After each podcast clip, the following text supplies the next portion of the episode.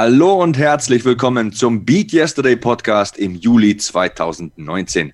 Ausgabe Nummer 27 steht an. Ich bin Sebastian Hackel und an meiner Seite ist auch heute wieder der aufstrebende und aufregende, der außergewöhnliche und außerordentliche Audioexperte, der Prinz des Podcasts, Kevin Scheuren. Hallo Kevin, wie geht's dir? Ja, äh, mir geht's gut. Also äh, ich, ich, das wird jetzt auch so zum Running Gag. Ne? Du musst dir jetzt jeden Monat was, was Tolles Neues überlegen, um, um mich, äh, um mir Honig ums Maul zu schmieren, dass ich dir den Podcast weiter produziere. Merke ich schon, Sebastian. Hallo, liebe Hörer. Ja, es ist eine Herzensangelegenheit. Okay. Du bist sowas wie mein äh, kleiner Bruder. Ah, na gut, dann, wenn ich so einen großen Bruder hätte wie dich, dann, dann würde ich gern dein kleiner Bruder sein. Siehste, siehste. Was geht so ab bei dir, Kevin? Bist du schon aufgeregt? Die Ausbildung beginnt bald? Ja, ähm, es steigt langsam, ne? Also ich bin äh, heiß wie Frittenfett, wie du sagen würdest. Ähm, ich freue mich wirklich drauf. Ähm, hab äh, jetzt die Zeit nochmal nutzen können, um so ein bisschen äh, runterzukommen. Ich meine, es ist jetzt tatsächlich, seitdem ich das Studium 2011 begonnen habe, ähm, ja, ich habe nächstes Jahr zehn Jahre Abi, ähm, ist, es, ist es so, dass ich ja eigentlich immer quasi frei hatte. Also wenn man mal ehrlich ist, so ein Studium ist halt, äh, du hast halt deine paar Seminare und dann dann, dann hast du viel, viel Freizeit und je nachdem, wie viel du auch wirklich dafür machst, äh, fehlt dir halt diese Struktur. Und äh, ja, jetzt habe ich tatsächlich nochmal so diesen, diesen Monat Juli genutzt für mich, einfach nochmal diese Freiheit zu genießen, weil ab August ändert sich da ja irgendwie alles. Und äh, dann ist auch das erste Mal seit, seit Ferienjobs oder sowas, dass ich wirklich jeden Tag zur Arbeit fahre oder dann halt äh, zur Schule nach Köln. Ähm, ich freue mich sehr drauf. Diese Struktur fehlte mir und äh, deswegen ist es ja auch so ein Teil dessen gewesen, warum ich diese Ausbildung anfange. Einfach auch, ähm, ja, weil ich gerne strukturiert arbeiten möchte, weil ich gerne einen Grund haben möchte, aufzustehen und äh, ja, dort, dort dann hinzufahren. Und ich freue mich sehr darauf. Der erste Achte ist, ist der der Tag welcher und äh, er kann jetzt nicht mehr früh genug kommen. Ich habe, äh, und du ja auch, Sebastian, äh, mein Dienstwagen sozusagen abgeholt und zwar ein äh, tolles neues E-Bike, ein Tracking-E-Bike und äh, ich bin äh, sehr erfreut über dieses Gerät, ja, und äh, kann es nicht erwarten, auch mit dem Fahrrad zur Arbeit zu fahren, denn das war mir auch ganz wichtig. Ich wollte, äh, ich hätte mit dem Auto fahren können oder mit Bus und Bahn, aber ähm, der Weg ist dann ähm, dann doch so schön eigentlich, dass man auch wunderbar mit dem Fahrrad fahren kann. Den Rhein entlang und dann ein bisschen den Berg hoch und dafür bräuchte ich dann halt dann doch diese, diese Unterstützung des, des Elektromotors sozusagen, also dieser, dieser Trittunterstützung. Sonst komme ich einfach nicht hoch, muss ich zugeben. Ähm, ja, und äh, möchte fit bleiben, weiß ja nicht, wie das mit dem Fußball aussieht, aber auch aus anderen Gründen, da kommen wir auch noch gleich drauf zu sprechen. Und äh, deswegen äh, bin ich sehr erfreut über dieses neue Gerät und äh, ja, wie so ein kleiner Junge. Äh, und da, da sind wir ja irgendwie äh, auch sehr gleich, Sebastian. Äh, neues Spielzeug gefällt uns immer gut. Ganz genau so sieht's aus. Ich habe mir auch ein neues Fahrrad geholt, also ein neues Mountainbike. Und äh, ja, gestern habe ich den Kindersitz montiert und heute Morgen ähm, kam ähm, per Amazon die neue äh, Klingel und ich habe einen Fahrradständer montiert und ja, man spielt halt dann so rum. Und ja, ich bin die letzten zwei Tage 40 Kilometer mit dem Rad gefahren. Also es ist schon auch so Ansporn ein bisschen, ne? wenn man so ein neues Spielzeug hat, wie du es äh, ausgedrückt hast. Äh, da stimme ich dir zu. Und ich finde, die Radfahrer haben wir explizit noch nicht so abgeholt in unserem Podcast. Wir sind ja ein Active Lifestyle Podcast und ähm, jetzt können wir am eigenen Leib Experimente durchführen und vielleicht auch ein bisschen mehr wieder in die Pedale treten und dann äh, den ein oder anderen mit in den Podcast holen, vielleicht für den Podcast begeistern. Also ich finde das äh, ein sehr, sehr spannendes Ding und das werden wir auch weiterhin beleuchten. Ähm, ich fühle mich bestens erholt, muss ich sagen. Ich bin total motiviert äh, für diesen Podcast. Ich war jetzt zehn Tage im Urlaub. Einmal im Jahr gönne ich mir ja einen Urlaub bei den Medien ist es immer nicht so einfach, viel Zeit am Stück zu blocken. Aber ich habe es dennoch geschafft und ähm, ja, ich fühle mich frisch, aber du, Kevin, du hast mir von deinen Knieproblemen berichtet. Ähm, wie sieht's da aus? Zieht das Knie immer noch rum oder wird's besser? Was muss man sich da vorstellen? Äh, es, ist, äh, es ist schwierig. Ähm, also es tut überhaupt nicht weh. Also das ist erstmal so das, was, ähm, was das Beste für mich eigentlich ist. Ähm, es tut überhaupt nicht weh. Ähm, es, äh, wahrscheinlich, also von außen, ich sehe, dass es halt ständig so ein bisschen angeschwollen ist. Und ähm, wenn man halt genau reinfühlt, dann spürt man, spürt man das auch gerade im Vergleich zum linken Knie, wo mir ja mal die Kniescheibe rausgesprungen ist und direkt wieder reingesprungen ist. Also das war gut. Da trage ich ja seitdem auch beim Sport so eine, so eine Kniebandage. ja, scheiden sich ja auch die Geister, ob man das machen sollte oder nicht, aber für mich und für meinen Kopf ist das gut und deswegen behalte ich das bei und das rechte Knie ist halt jetzt die ja, Problemzone, kann man sagen, denn wenn ich jetzt mal länger aussetze beim Fußball und das ist ja so mein Hauptsport, dieser, dieser Unisport-Fußball hier in Bonn, ähm, dann merke ich, dass das Knie halt ordentlich anschwillt, zeitweise und äh, dann spannt es auch ordentlich so zwei, drei Tage danach. Also ihr könnt euch das vorstellen, wenn ihr das Knie dann beugen wollt, dass das so ein bisschen, ähm, ja, ein bisschen anspannt. Also ihr könnt es auch nicht so, so ganz hundertprozentig durchbeugen. Ja, und dann bin ich dann zum Orthopäden gegangen und ähm, ja, habe ich dann auf die Liege gelegt und, und er äh, nahm das linke Knie und sagte, oh, das ist aber äh, überraschend gut. Er hat ja auch damals gesagt, also möglicherweise wird es nicht das äh, einzige Mal sein, dass die Kniescheibe rausspringt, aber ich für dreimal auf Holz und äh, sagt, da ist noch nichts passiert, aber dann beim rechten Knie hat er dann ähm, ja diesen Schubladentest gemacht. Da kannst du ja vielleicht gleich mal was zu erzählen. Hast ja auch äh, schon einiges an, an Knieoperationen hinter dir. Es geht dann ja auch irgendwie so Hand in Hand.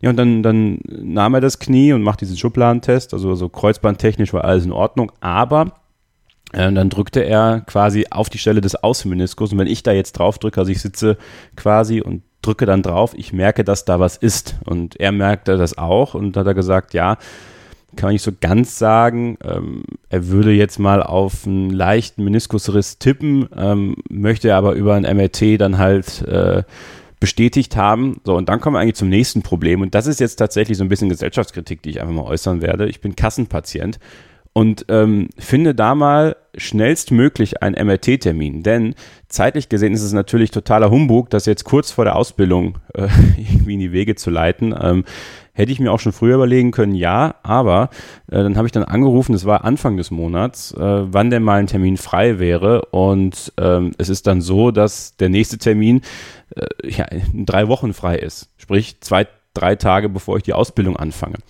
Und äh, ich äh, kenne jemanden, der ähm, auch zum Orthopäden gegangen ist, äh, auch für ein MRT einen Termin bekommen sollte, aber Privatpatient ist. Da hat man ihm sogar noch in der Praxis einen Termin gemacht. Ja, und zwei Tage nach diesem Orthopädentermin. So. Und, äh, Bei mir war es genauso. Ich bin ja seit ähm, 2005 privat versichert und äh, ja, ich komme gleich noch explizit drauf, was mir so alles zugestoßen ist. Ich bin ja schon dreimal operiert worden ja. an beiden Knien und äh, war dann innerhalb von drei, vier Tagen auf dem OP-Tisch sogar. Also Guck.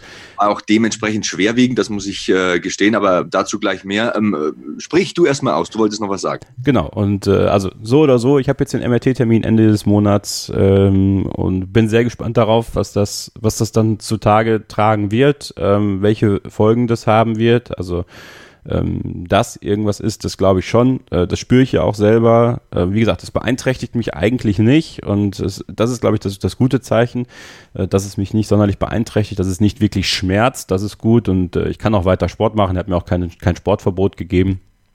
Aber ich glaube, Sebastian, das ist schon dann doch so eine, so eine typische Fußballerverletzung irgendwie, ne? Also gerade so dieser Meniskus, oder? Ja, der Meniskus ist ja, man muss sich das mal vielleicht bildlich vorstellen für die, die noch nie Probleme mit dem Meniskus hatten. Also man hat den Oberschenkelknochen von oben und den Unterschenkelknochen von unten. Und äh, klar, da hat man verschiedene Bänder. Man hat ein Innenband, ein Außenband, das Kreuzband, das hintere und das vordere. Und also zwei Kreuzbänder. Und die Menisken sind quasi die Stoßdämpfer zwischen Oberschenkel und Unterschenkel. Und die können natürlich durch Fremdeinwirkung oder durch langjährige Belastung einreißen, verschleißen vielleicht auch. Und äh, ja, das macht eigentlich dann die meisten Probleme tatsächlich. Also ich hatte ja zwei Kreuzband-OPs und auch zweimal die lange Reha. Aber das wird irgendwann wieder gut. So ein Kreuzband, ich habe eine Semitendinosus-Plastik, also ein Vierfach Semitendinosus-Band äh, äh drin, das hat mein Arzt gemeint, reißt wahrscheinlich nie wieder. Also da müssten sie wirklich grob fahrlässig handeln. Und so war es dann auch. Also ähm, das linke Kreuzband, das hält jetzt seit zehn Jahren, aber die Menisken, die machen mir Zeit meines Lebens Schwierigkeiten. Das Ganze begann so mit 19. Da wurde ich beim Fußball mal wirklich, wirklich unfair und fies umgelegt. Da hatte ich einen ausgespielt und wollte dann an der Außenbahn vorbei und dann grätscht der mir von hinten rein und mir Boah. reißt der linke Innenmeniskus so, ja, drei Viertel, ja, ja, fast ein und äh, damals, das ist 20 Jahre her, da haben sie das Ding einfach rausgenommen. Also dann verändert sich natürlich die ganze Körperstatik und man hat immer wieder leichte oder schwerere Probleme. Also bei mir hält sich in Grenzen, aber es war immer so ein Zicken an den Knien und es war immer nervig und wie du sagst, geschwollen und so weiter. Und ich hatte dir ja gesagt, also meine Prophezeiung bei dir ist vom Hören jetzt äh, vielleicht ein Korbhenkel am Vorderhorn ähm, außen, aber das äh, lass erst mal abklären ja. ähm, über MRT und ähm, ja, was würde das, was würde das denn für mich bedeuten? Ähm, ja, gut, man kann das natürlich ähm, konservativ machen. Ähm, man kann das Knie ruhig stellen und vielleicht auch die Belastung ein bisschen runterschrauben. Wenn du halt, äh, wenn sich die Probleme verschlimmern, wirst du wahrscheinlich irgendwann um eine OP nicht rumkommen. Und da gibt's dann auch wieder zwei Methoden. Da kann man das Ding nähen, aber da habe ich auch nicht unbedingt die besten Erfahrungen gemacht. Mhm. Wenn es jetzt nur ein bisschen eingerissen ist, kann man es vielleicht ein bisschen abschleifen, ein bisschen wegschneiden, damit die irritierende Stelle dann einfach keine Probleme mehr macht. Aber Schritt eins vor Schritt zwei, jetzt lass es mal abklären, dann sehen wir weiter und dann ist es auch vielleicht ein äh, Running äh, Topic hier im Podcast. Vielleicht gibt es ja viele da draußen, die auch mit sich hadern und Knieprobleme haben. Soll ich operieren, nicht operieren? Was ist zu tun? Was kann man tun? Dann kann man auch wirklich explizit noch weiter in die Tiefe gehen. Wie gesagt, ich habe drei Knie-OPs hinter mir. Ich habe mir alles gerissen, was man sich reißen kann, bis auf die hinteren Kreuzbänder. Die sind noch jungfräulich. Ähm, ja, Knieprobleme haben in meinem Leben und da meine ich nicht nur mein Sportlerleben, eine gewichtige Rolle gespielt.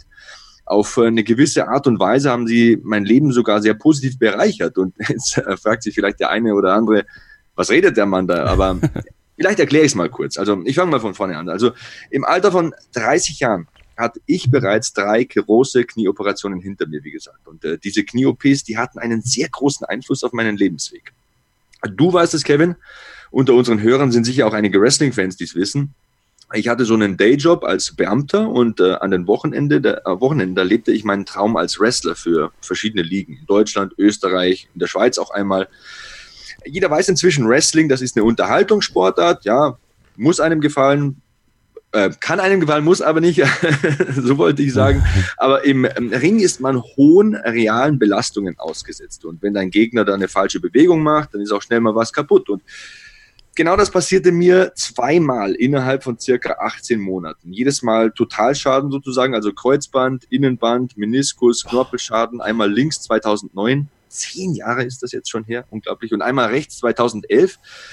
Und ich will jetzt mal ganz ehrlich sein, das war eine äußerst, äußerst schwere Zeit für mich. Also ich will jetzt nicht das Wort Depression in den Mund nehmen, aber das war schon nah dran. Jedes Mal hatte ich da vorher Kontakte nach Japan und Mexiko geknüpft und ich wollte mich als Wrestler weiterentwickeln, so verrückt das auch klingen mag, aber das war halt eben mal mein Traum. Ich bin jetzt ganz ehrlich, ich erzähle jetzt wirklich aus meinem Leben und dann wurden eben zweimal meine Pläne richtig brachial zerstört und da musste ich mich einfach mal resetten und äh, mir wurde auch bewusst, als ich da so in mich ging, dass ich nicht ewig Justizvollzugsbeamter bleiben möchte. Und dann habe ich meine Fühler ausgestreckt in alle Richtungen und ja, Kurzfassung, ich will jetzt auch nicht zu lang werden. Dann bin ich 2010 über Umwege als Wrestling-Kommentator beim Sportsender Eurosport gelandet. Und nach ein paar Jahren beim Fernsehen wurde mir dann auch klar, dass äh, dort meine Zukunft lag. Ich kündigte irgendwann meinen Beamtenjob, die Wrestling-Stiefel hängen mittlerweile auch am Nagel. Und nach neun Jahren beim Fernsehen kommentiere ich nun Dinge wie Unterhaltungsshows, Kampfsport. Ich mache mit dir diesen Podcast kurz, was will ich damit sagen? Einerseits, ja, ich bin vielleicht der richtige Ansprechpartner, wenn es um Knie-OPs geht. Also sollte das unsere Hörer interessieren, schreibt uns einfach. Wir können gerne mal ausführlich drüber sprechen. Lasst es uns über Social Media wissen. Andererseits, und das ist viel wichtiger, und das ist vielleicht auch die Beat Yesterday Komponente dieser Geschichte, die ich da erzählen will. Ich wusste am Anfang nicht, wo ich raus will, aber ich glaube, jetzt weiß ich's.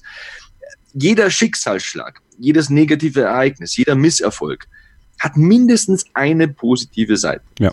ja die Knie-OPs, die haben mir Schmerzen bereitet. Sie haben Enttäuschung verursacht. Aber sie waren auch eine Motivation, eine dicke Motivation. Eine Motivation, den einen Traum aufzugeben und einen anderen zu, zu jagen, zu verwirklichen. Und nicht nur das, wenn du insgesamt über ein Jahr Reha machst und da ähm, rumhängst und trainierst, dann lernst du so viele Leute kennen.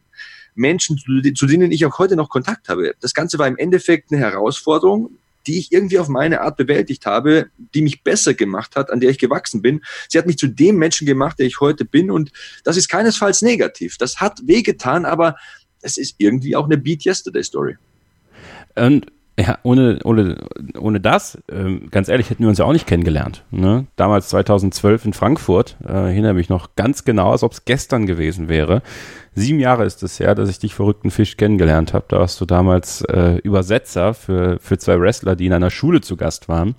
Und ähm, ja, so begann ja auch dein Weg. Ne? Damals noch ganz ohne Bart. Ja, wie jung du da aussahst, Sebastian. lang, lang ist sehr. Jetzt gab es ja diese Face-App-Challenge hier auf uh, Social Media. Da habe ich mich auch mal ein bisschen älter gemacht. Also es geht auch schlimmer, habe ich gesagt. Absolut. Nee, ähm, ich sehe das ganz genauso. Ähm, ähnlich ist es ja auch irgendwo äh, wie die Geschichte mit dem Studium bei mir. Ähm, ich glaube, dass dass das alles schon, schon so seinen, seinen Beitrag dazu macht, auch körperlich. Ähm, und ich, ist natürlich überhaupt nicht vergleichbar mit dem, was du äh, durchgemacht hast. Also bei mir wurde jetzt durch diese oder wird jetzt durch diese Knieverletzung kein Lebenstraum oder kein, kein, kein kleiner Lebenstraum äh, zerstört werden. Aber Natürlich ist es so, dass ähm, ja, es im, im Kopf eines Menschen, glaube ich, immer so äh, kleinere Sachen gibt, die man vermeiden möchte. Und, und gerade in diesem körperlichen Bereich sind es, bei mir war das einerseits Knochenbrüche. Also ich weiß nicht, Knochenbrüche machen mir irgendwie Angst und äh, im Knie. Ähm, mir überhaupt nicht. Ja. Knochen ist ganz dumm. Knochen bricht und wenn er schwierig bricht, dann schraubst du den wieder zusammen, aber der wächst wieder.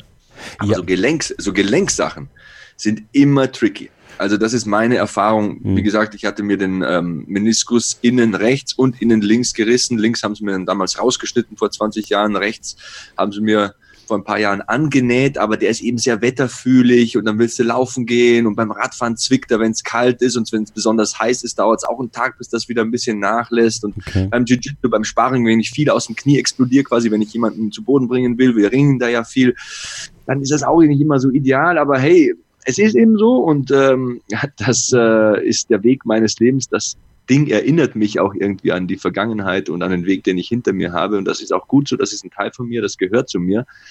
Aber Knieprobleme haben es in sich, wobei das Knie nicht mal das schlimmste Gelenk ist. Also das Schlimmste ist wirklich, das sagt mein Bruder immer, der ist Chirurg, Schulterverletzungen und hm. solche mhm. Sachen, weil die Schulter ist ja so ein intelligentes Gelenk sozusagen, wenn man das mal so ausdrücken will. Das dreht ja um unglaublich viele Achsen und, und ist viel beweglicher als das Knie, das ja wie eine Schublade im Endeffekt funktioniert. Du hast gesagt, also nach vorne und nach hinten muss stabil sein. Okay, der Stoßdämpfer kann mal kaputt sein, aber im Endeffekt ist das ein dummes Gelenk, das geht auf und zu, das dreht nicht viel, das rotiert nicht viel es kann auch schlimmer kommen. Also die Erfahrung zeigt, like mein Bruder hat mal gesagt, so die Hälfte der Schulterverletzungen machen auch danach immer wieder noch Probleme bei der Funktionalität und das ist dann schon schwierig gerne eure Erfahrungen mal, wenn ihr ähm, Knieverletzungen, Knieprobleme hattet. Ähm, ja, vielleicht auch Tipps für mich. Also wenn ihr Probleme mit dem Meniskus hattet, ähm, vielleicht was, was ich machen kann. Äh, Gerade wenn es dann, ich werde da nächsten Monat natürlich darüber berichten, was, was der nächste Schritt ist bei mir. Aber äh, würden wir gerne lesen, wenn ihr möchtet. At Sebastian Hackel bei Twitter, Sebastian Hackel auf Instagram, at ks-0811 bei Twitter für mich, Kevin-Scheuren bei Instagram,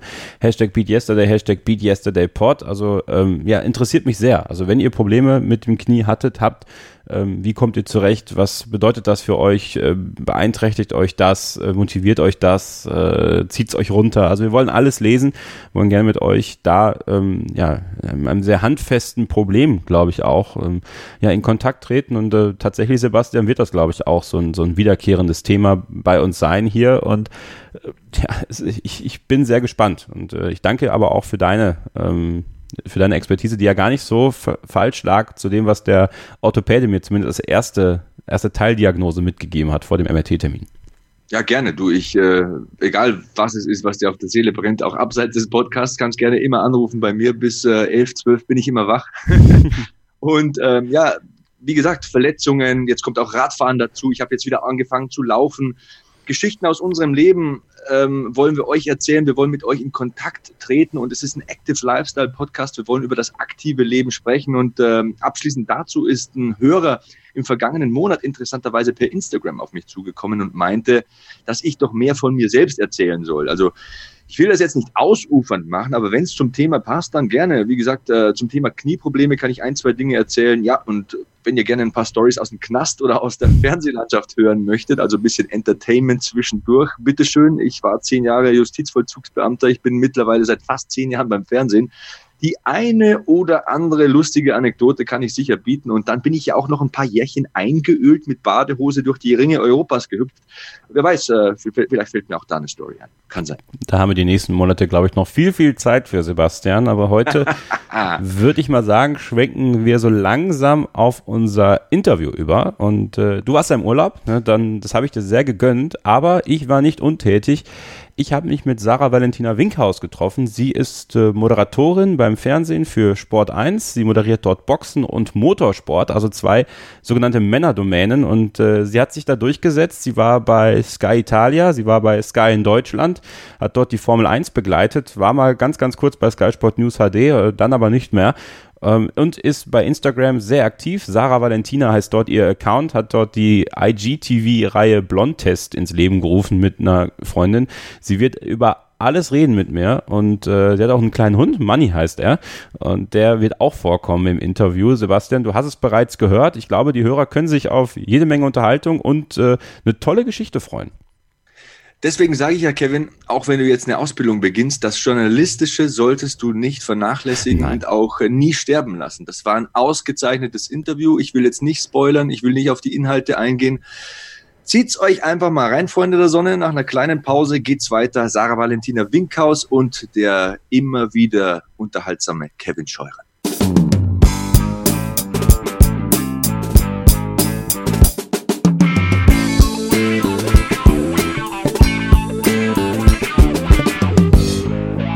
Zurück im Meet Yesterday Podcast und äh, ich habe mich jetzt mal nach Düsseldorf begeben, aus meinem äh, kleinen Bonner Studio äh, auf ins große Düsseldorf sozusagen und zwar in ein wunderbares Lokal im Goldenen Einhorn ja, diese Werbung ist nur für euch und gleich kommt der Kellner und wird uns den Kaffee bringen. Deswegen schon mal die Warnung an euch.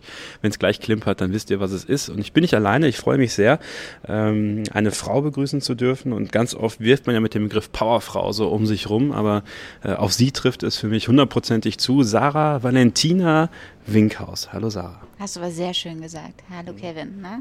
Alles gut?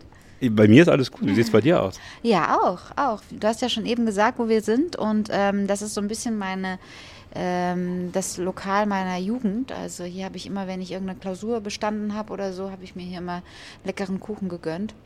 Und deshalb ist das so ein bisschen auch eine Reise in die Vergangenheit. Ganz schön. Dieses ganze Interview wird eine Reise in die Vergangenheit sein, äh, aber natürlich auch in die Zukunft und in die Gegenwart, wie das hier im Beat Yesterday Podcast ähm, so ist. Wir haben uns kennengelernt in Monaco bei den mhm. Laureus World Sports Awards und ähm, ja, irgendwann dachte ich so, wen könnte ich denn mal einladen? Dann, dann bin ich auf dich gekommen, äh, weil du hast eine sehr interessante Geschichte zu erzählen. Du bist äh, eine Frau, die in den die im Fernsehen arbeitet, die äh, in diesem Männerdomain Boxen und Motorsport zu Hause ist. Äh, da werden wir gleich drüber sprechen. Aber vielleicht beginnen wir einfach erstmal äh, mit dir ganz persönlich. Ähm, wo kommst du her? Und äh, ja, der Name Valentina äh, verrät es vielleicht schon. Äh, südeuropäische Wurzeln sind vorhanden. Hier ist das Klimpern, südeuropäische Wurzeln, deshalb auch schön Kaffee schwarz. Ähm, ja, mein Vater ist Italiener, meine Mutter ist Deutsche. Und ähm, ich bin in Düsseldorf groß geworden bin aber eigentlich gebürtige Hessin, ja, was man jetzt gar nicht mehr hört. Aber ähm, ich bin in Hessen geboren, bin aber dann relativ schnell mit meiner Mutter nach Düsseldorf gezogen. Und ähm, bin dann eigentlich, das, was ihr jetzt gehört habt, war übrigens mein Hund, der sitzt auch dabei. Der Money, der ist immer dabei, egal wo ich bin, an jeder Rennstrecke, an jedem Boxring ist Money auch am Start. Ähm, ja, und meine Eltern haben sich relativ früh getrennt und dann bin ich eigentlich immer hin und her gependelt zwischen Italien und Deutschland. Und das mache ich eigentlich heute auch noch. Also ich bin von Geburt an Zigeuner. Darf man das noch so sagen? Ich weiß es gar nicht, ob man das heute noch so sagen darf. Also ich finde das ja mega. Ich finde das ja überhaupt nicht negativ. Äh. Solange es nicht das Schnitzel ist. So, ähm, was an dir ist denn typisch italienisch? Was an dir ist typisch deutsch, wenn du so diese, diese Mischwurzeln hast? Hm. Also ich würde sagen, ähm, meine, meine Art zu kommunizieren ist, ist typisch italienisch, beziehungsweise ähm, im Rheinland fühle ich mich schon, also fühlt sich meine italienische Seite sehr wohl.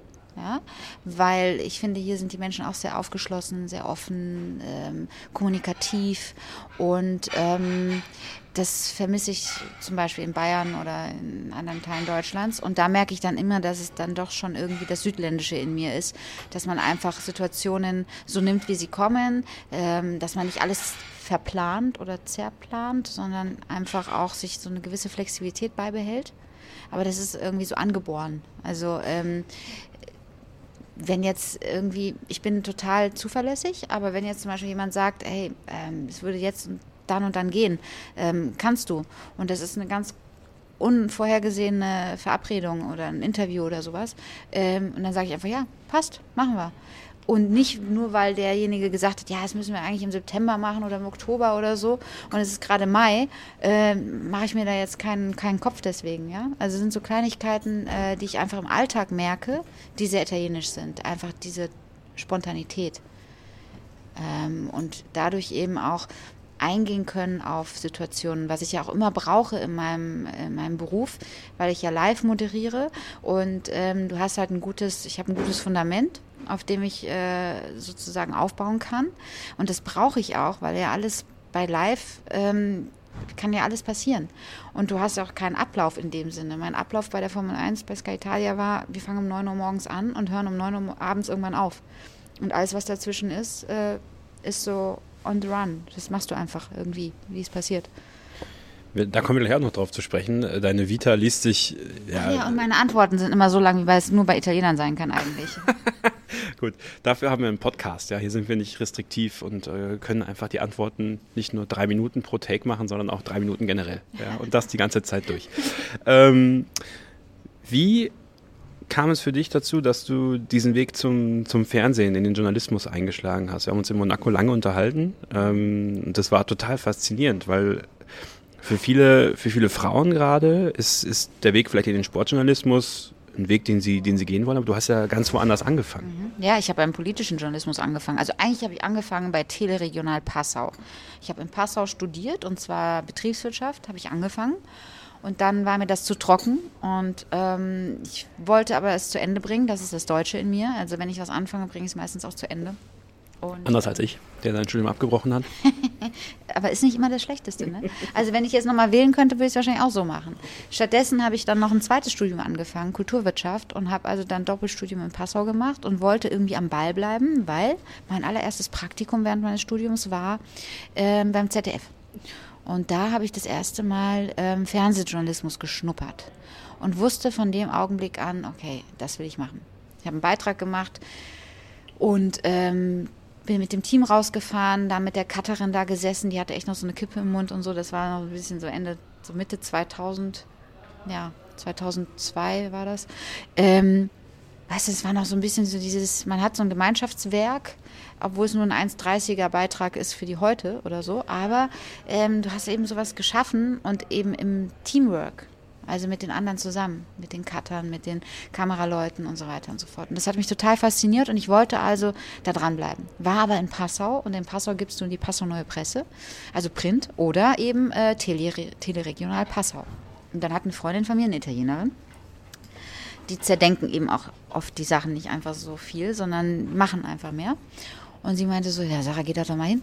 Äh, melde dich doch einfach mal bei Teleregional Passau und sag denen, du würdest da gerne arbeiten. Also bin ich da hingegangen und äh, habe mich beworben, habe gesagt, so, egal was, äh, ich schreibe Texte, ich mache irgendwelche Recherchen für euch. Hauptsache, ich bleibe irgendwie am Ball. Und das hat ungefähr eine Woche gehalten, dieses nur Schreiben und so, bis dann gesagt wurde, okay, wir müssen dich mal testen vor der Kamera, wie es da läuft, weil ähm, unsere Moderatorin für die Nachrichten, die kann gerade nicht. Ähm, äh, vielleicht kannst du es ja machen. Und dann wurde ich also gecastet, sagen wir mal, nennen wir es mal so. Dann habe ich also in diesem Regionalstudio, sollte ich ein paar Nachrichten vorlesen. Weil wir hatten immer dieses Regionalfenster ähm, um 18 Uhr. Äh, diese Sendezeit, dieses RTL-Fenster nennt man das, ne? Diese Sendezeit um 18 Uhr bis 18.15 Uhr oder so, wo dann regionale Nachrichten ausgestrahlt werden. Und dann ging es halt um einen Vierkanthof, der in Flammen lag oder um einen Autounfall auf der A3 oder sonst was. Und ich habe also diese Nachrichten gesprochen. Da gab es natürlich keinen Teleprompter, gar nichts. War auch nicht live, alles aufgezeichnet. Das erste Mal in meinem Leben, habe mir das angeguckt und habe äh, nur gedacht, okay, also eine Fernsehmoderatorin wird aus mir auf jeden Fall nicht. Ja, ich habe diese Nachrichten so gesprochen, Kevin, als hätte meine ganze Familie in diesem Auto gesessen und wäre auf der A3 verunglückt. Tödlich. Ja. So. Und der Chef des Senders guckte mich an und sagte nur so, ja, also ein bisschen weniger Empathie wäre gut. Du musst ein bisschen neutraler das Ganze handhaben. Ich so, ja, du kannst schon gerne sagen, dass das nichts ist für mich. Also ihr müsst euch nach jemand anders umschauen. Ja, so würde ich jetzt nicht sagen. Ähm, ich melde mich bei dir. Okay, das ist ja für uns immer so, ne? Mhm. meld mich bei dir, heißt, nee. hörst nie wieder was von denen. Nee, ich hatte abends noch auf meinem damals noch Anrufbeantworter in unserer WG äh, eine Nachricht, ja, kannst morgen anfangen, die Sache zu moderieren. Und das war für mich der Startschuss für die Moderation. Und dann habe ich das wirklich studienbegleitend gemacht. Das ganze Studium lang. Das ist cool, weil ähm, ich finde es immer ganz wichtig, gerade wenn, wenn Nachwuchsjournalistinnen und Journalisten ja so Chancen bekommen, auch, auch während des Studiums sowas zu machen, äh, ist das unheimlich viel wert. War für dich vorher denn, also du sagst das so, man, man, man hat dich dann ausprobiert und quasi gecastet und dir dann den Job gegeben. Also war für dich gar nicht so klar, dass du auch vor die Kamera gehen wollen würdest? Ja, genau, das war gar nicht klar, sondern ich wollte auf jeden Fall Redakteurin werden. Und ich äh, wollte seit dem ersten Praktikum eben äh, Beiträge machen und, ähm, und Dokumentationen und so. Also es ging mir eigentlich eher um dieses Zusammenspiel und um das ähm, Vertonen vielleicht von Sachen und, und das Schreiben. Aber es ging mir gar nicht um, vor der Kamera zu stehen. Das kam wirklich erst durch Teleregional Passau. Ich konnte noch nicht mehr meine Stimme auf dem Anrufbeantworter leiden, wie die wenigsten von uns, aber ähm, das hatte ich überhaupt nicht auf dem Schirm. Habe ich auch nicht mit gerechnet. Und das kam aber dann. Und das war dann echt lustig, wenn ich dann so auf dem weil Teleregional Passau hatte es sich an äh, zur Gewohnheit gemacht, während der äh, Adventszeit ähm, vom Weihnachtsmarkt in Passau zu senden. Und ähm, es war so kalt, es war der kälteste Winter, an den ich mich erinnere. Es waren, glaube ich, minus 15 Grad und ich habe gedacht, naja, äh, trinke ich doch mal einen Glühwein. Ich muss ja noch den ganzen Abend moderieren. Dann haben wir immer wieder so hingeschaltet, und zwar ein bisschen längere Strecke und haben uns echt Mühe gegeben. Naja, und ich hatte wirklich einen Sitzen. Und dann musste ich also betrunken äh, äh, moderieren und es war, es war so schrecklich, diese Erfahrung. Und da habe ich so, das war sozusagen meine erste Live-Erfahrung, wenn man so will, weil es war zwar auch live on tape, aber ähm, es war so dieses direkte mit dem Publikum, was da stand und dann mit, hatten wir auch so ein paar Quiz-Themen und Ratespiele und du konntest was gewinnen. Wir wollten halt die Nachrichten ein bisschen aufpeppen hm. und ähm, das war also wirklich ein Bild für die Götter, wie ich da stand mit meinem Downmantel und, und mit meinem Glühwein und einen Tee hatte. Ja, hat aber keiner gemerkt, außer mir. Das ist immer das Beste, wenn es keiner merkt. Ich glaube, äh, beim Uniradio ist mir das auch mal äh, gelungen mit Restalkohol zu senden.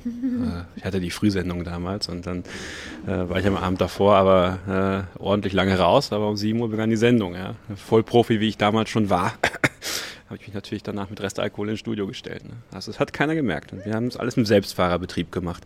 Äh, also für Leute, die Radio machen, dass man die Knöpfe selber drückt und die Regler selber bedient. Ähm, dann hat sich ja auch mal nach Bonn verschlagen, äh, tatsächlich. Also das Rheinland äh, hat sich ja nie wirklich losgelassen, außer jetzt, da du ja auch in München äh, ganz viel unterwegs bist, bei Sport 1. Kommen wir auch noch zu. Ähm, Phoenix war auch eine Adresse, wo du warst, hast du mir Monaco erzählt. Und da finde ich es ganz interessant von dir zu erfahren, wann war für dich also politischer Journalismus und, und wir haben uns wirklich lang und breit unterhalten äh, in Monaco. Ähm, und dann dachte ich so, an dir ist, glaube ich, echt eine, eine richtig gute Politikjournalistin vorbeigegangen. Wann, wann war für dich klar so, ich möchte doch was anderes machen? Du, das ist auch ähm, einfach so passiert, würde ich mal sagen, weil ich habe äh, mich nach meinem Studium beworben für ein Volontariat und habe mein Volontariat beim ZDF bekommen und bin dann relativ schnell nach ein paar Wochen aus Mainz nach Bonn äh, gekommen zu Phoenix fürs ZDF, weil es teilen sich ja ARD und ZDF und ich war also fürs ZDF dann bei Phoenix.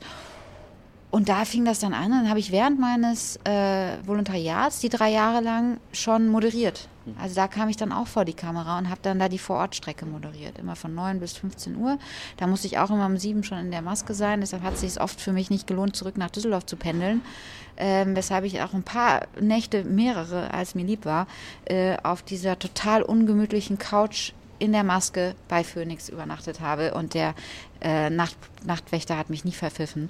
Hm. Ähm, ich denke mal, die werden jetzt diesen Podcast nicht hören, deshalb sind die, die Verantwortlichen und mich danach noch dafür rügen. Aber ähm, ja, das war, äh, das war Bonn und Phoenix und das war dieser politische Journalismus, was aber für mich sehr einsam war, die Geschichte, weil ich war die jüngste Moderatorin im politischen Journalismus, von der ich weiß, also auf jeden Fall weiblich. Und ähm, du stehst da in diesem Keller Studio, in diesem riesigen Studio mit fünf ferngesteuerten Kameras.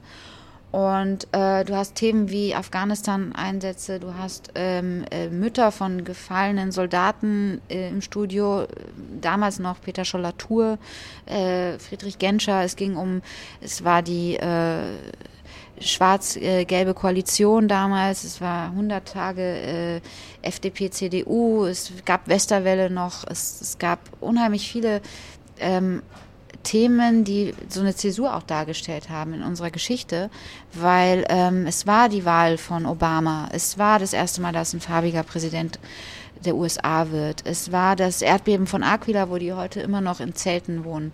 Ähm, es war diese, diese, diese ganze Klimathematik, die dann aufkam 2007, 2008. Ähm, also es war auch so, ein, so eine Zeit im Aufruhr und ähm, das habe ich alles mehr oder weniger alleine gestemmt, weil es gab keine Redaktion in deinem Rücken, die dann für dich die Sachen, die Themen aufarbeitet. Und das habe ich alles selber gemacht und das hat mir unheimlich viel beigebracht. Ich habe auch sehr viel gelernt, aber ich habe es als sehr einsam empfunden. Aber einfach nur der Tatsache geschuldet, dass ich alleine äh, eben diese, diese Schiene gefahren bin, was die anderen auch wahrscheinlich gemacht haben, aber das waren ja schon ausgelernte, sagen wir mal, Journalisten.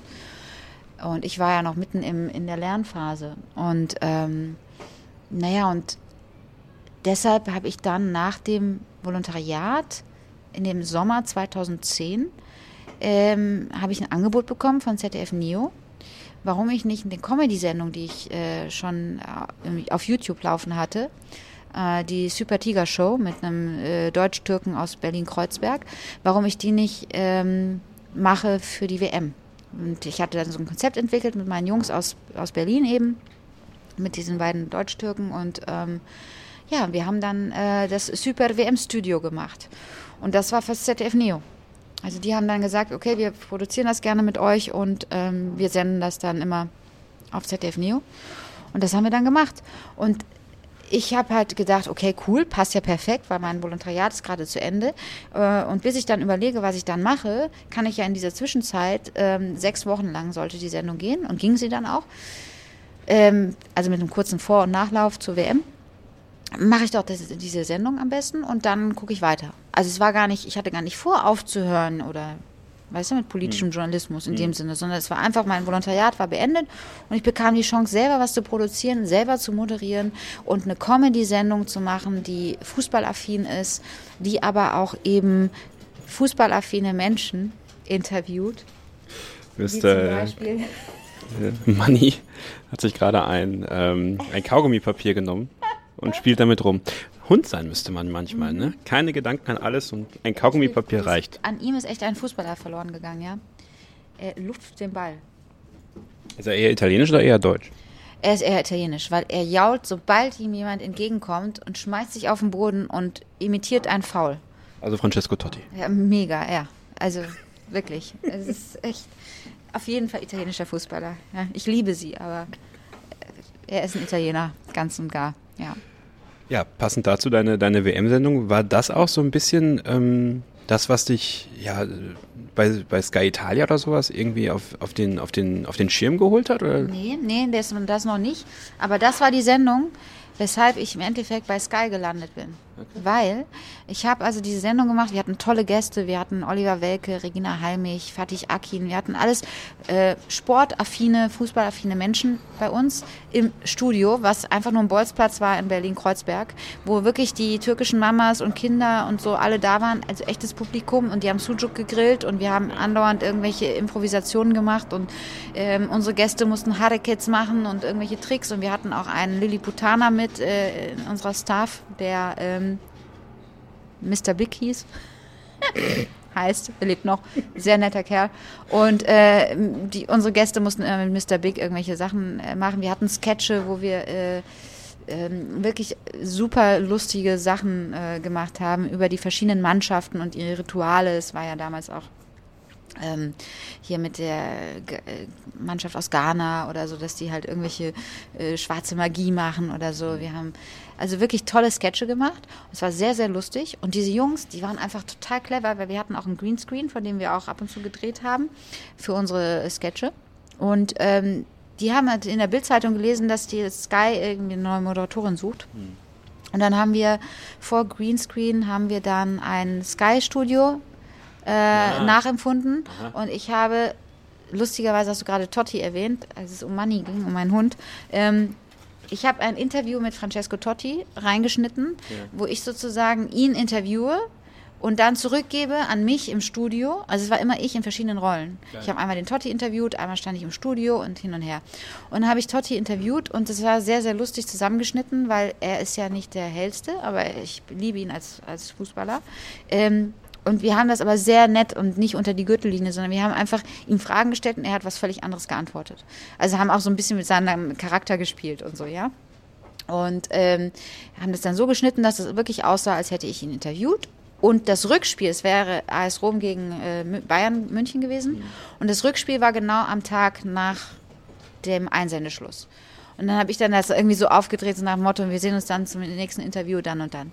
So, und dann hieß es irgendwie, haben wir denen das Band geschickt. Und dann hieß es irgendwie, ja, die zehn Finalisten stehen fest, weil wir haben ein bisschen zu spät das Band abgeschickt. Und dann hieß es am nächsten Tag aber in der Bildzeitung, ja, die elf Finalisten stehen fest. Also ich war dann irgendwie Mhm. reingerutscht.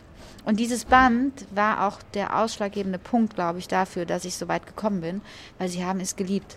In jeder Vorstellung von mir, das lief ja dann drei Monate, dieses Casting bei Sky Deutschland. Das war für Sky Sport News HD? Nee, das war für Sky, Ah, okay. für Sky Sport. Also damals gab es noch kein Sky Sport News Okay. HD. Die fingen dann, glaube ich, gerade erst an. Ja. Sondern es war richtig für ähm, das, was jetzt die Esther Sedlacek macht. Ah, also Field Reporter beim Fußball. Ja, genau. Es ging eigentlich mehr um, um Fußball. Es war mit der Jessica Kastrop. Die haben sozusagen eine neue Kollegin für Jessica Kastrop gesucht. Okay. Ja, und dann waren Ruth Hoffmann, ähm, Esther Sedlacek und ich, wir waren dann im Finale. Jetzt erinnere ich mich. Ich glaube, da gab es eine Sportbild damals. Habe ich doch die Sportbild gelesen. Da gab es einen Genau. großen Artikel über euch. Genau. Jetzt klingelt es langsam. Ja, Guck mal. Genau. Und deshalb bin ich dann zu Sky gekommen. Weil ähm, Esther hat dann die Sportsendung bekommen und ich hab, ähm, durfte eine Kinosendung äh, machen für Sky, für Sky Film. Und habe die auch bis November 2018 gemacht, also bis vor wenigen Monaten. Wow. Also da kam dann diese Sportgeschichte mit rein, auf einmal. ich glaube, das ist dann auch so ein bisschen so diese Mischung aus, äh, aus tüchtig sein, ja, aus, aus viel machen, aber auch dann wahrscheinlich das nötige Glück haben und irgendwie, also was, was würdest du sagen? Also warum, es gibt ja immer so, so, so, so, so Gründe, die man auch selber, ist es vielleicht das gewesen, dass ihr eben so ein bisschen zu spät abgegeben habt, dass das so erfolgreich war? Also ich habe mir schon gedacht, okay, wir machen, wenn wir was abschicken, dann soll das kein Band sein, wo ich dann irgendwie äh, vor irgendeiner Hauswand stehe und sage, ich bin die Sarah und ich würde so gerne ins Fernsehen kommen. Sondern ich möchte einfach, dass die Leute lachen, dass die Leute, dass ich den Leuten gute Laune mache und dass ich denen einfach vermittel, diese, dass sie fühlen, dass ich Bock drauf habe und dass Sport mein Ding ist und dass Journalismus mein Ding ist und dass ich mich total zurücknehmen kann und dass ich in die unterschiedlichsten Rollen schlüpfen kann. Aber die sollen vor allem Spaß dabei haben. Die sollen das Band sehen und sagen, hey, das ist ja geil. Und genau so war es. Und deshalb, ähm, das war der ausschlaggebende Grund. Aber dann so viele Jahre Kino, also da ging es ja dann trotzdem irgendwie weiter mit Sport. Also Ja, weil ich habe dann Kinopolis gemacht. Da waren wir immer bei äh, Filmfestival von Cannes und Venedig und hin und her und bei den Filmpremieren in Berlin und ganz viele Interviews geführt. Ganz toll.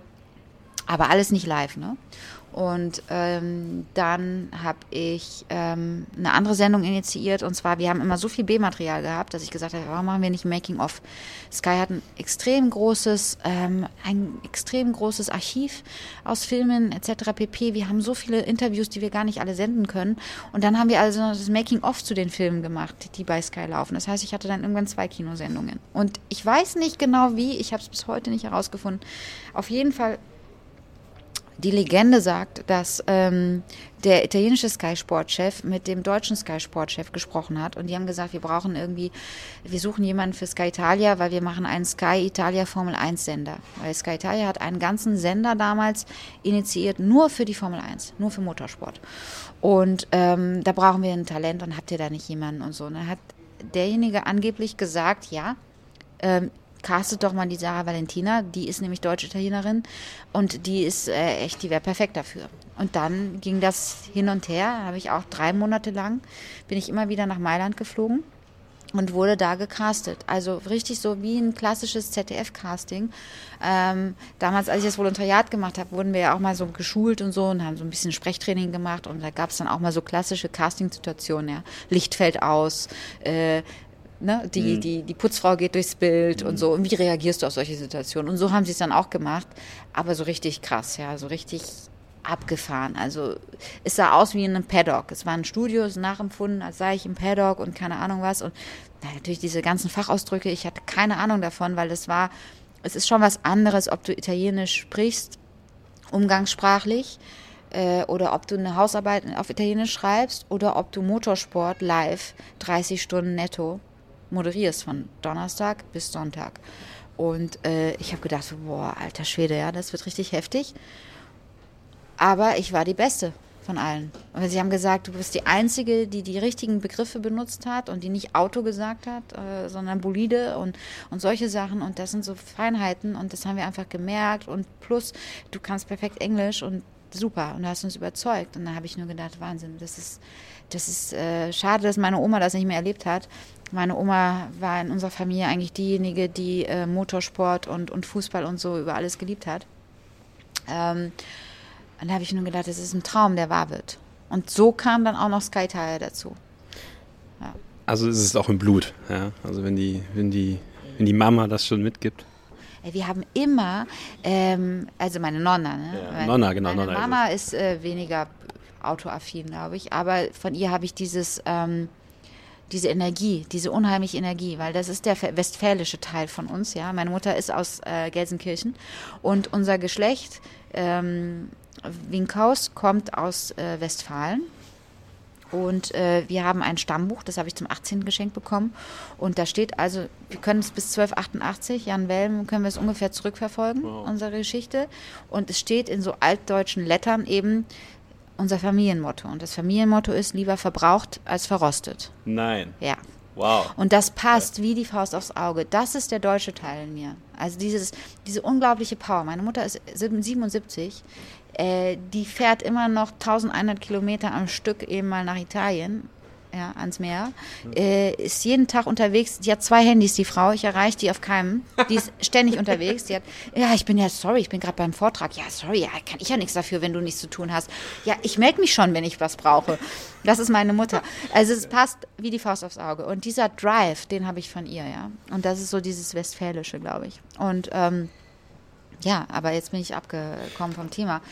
Macht nichts, denn dann bringe ich uns einfach wieder auf das Thema zurück. Und zwar habe ich in meinem Formel 1 Podcast Starting Grid auf meinsportpodcast.de. Auch diese Werbung nehme ich mir einfach hier in diesem Podcast. Ich darf das auch, hat mir Sebastian erlaubt.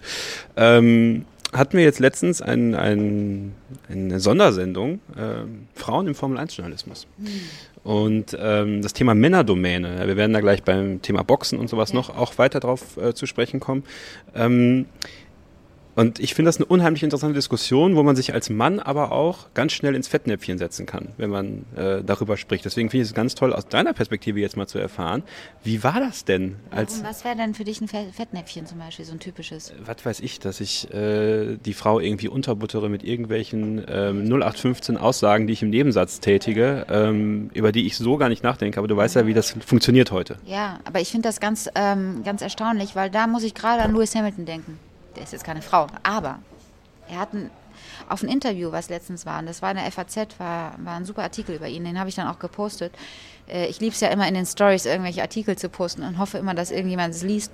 Ähm, da, hat er, da haben sie ihn wirklich gefragt, so, ja, hey, was, was, viele sagen ja, du hast einfach nur das beste Auto oder also sie haben ihn schon ein bisschen angegriffen, äh, mit diesen, sagen wir mal, dieser Kritik konfrontiert und er steht da einfach so drüber.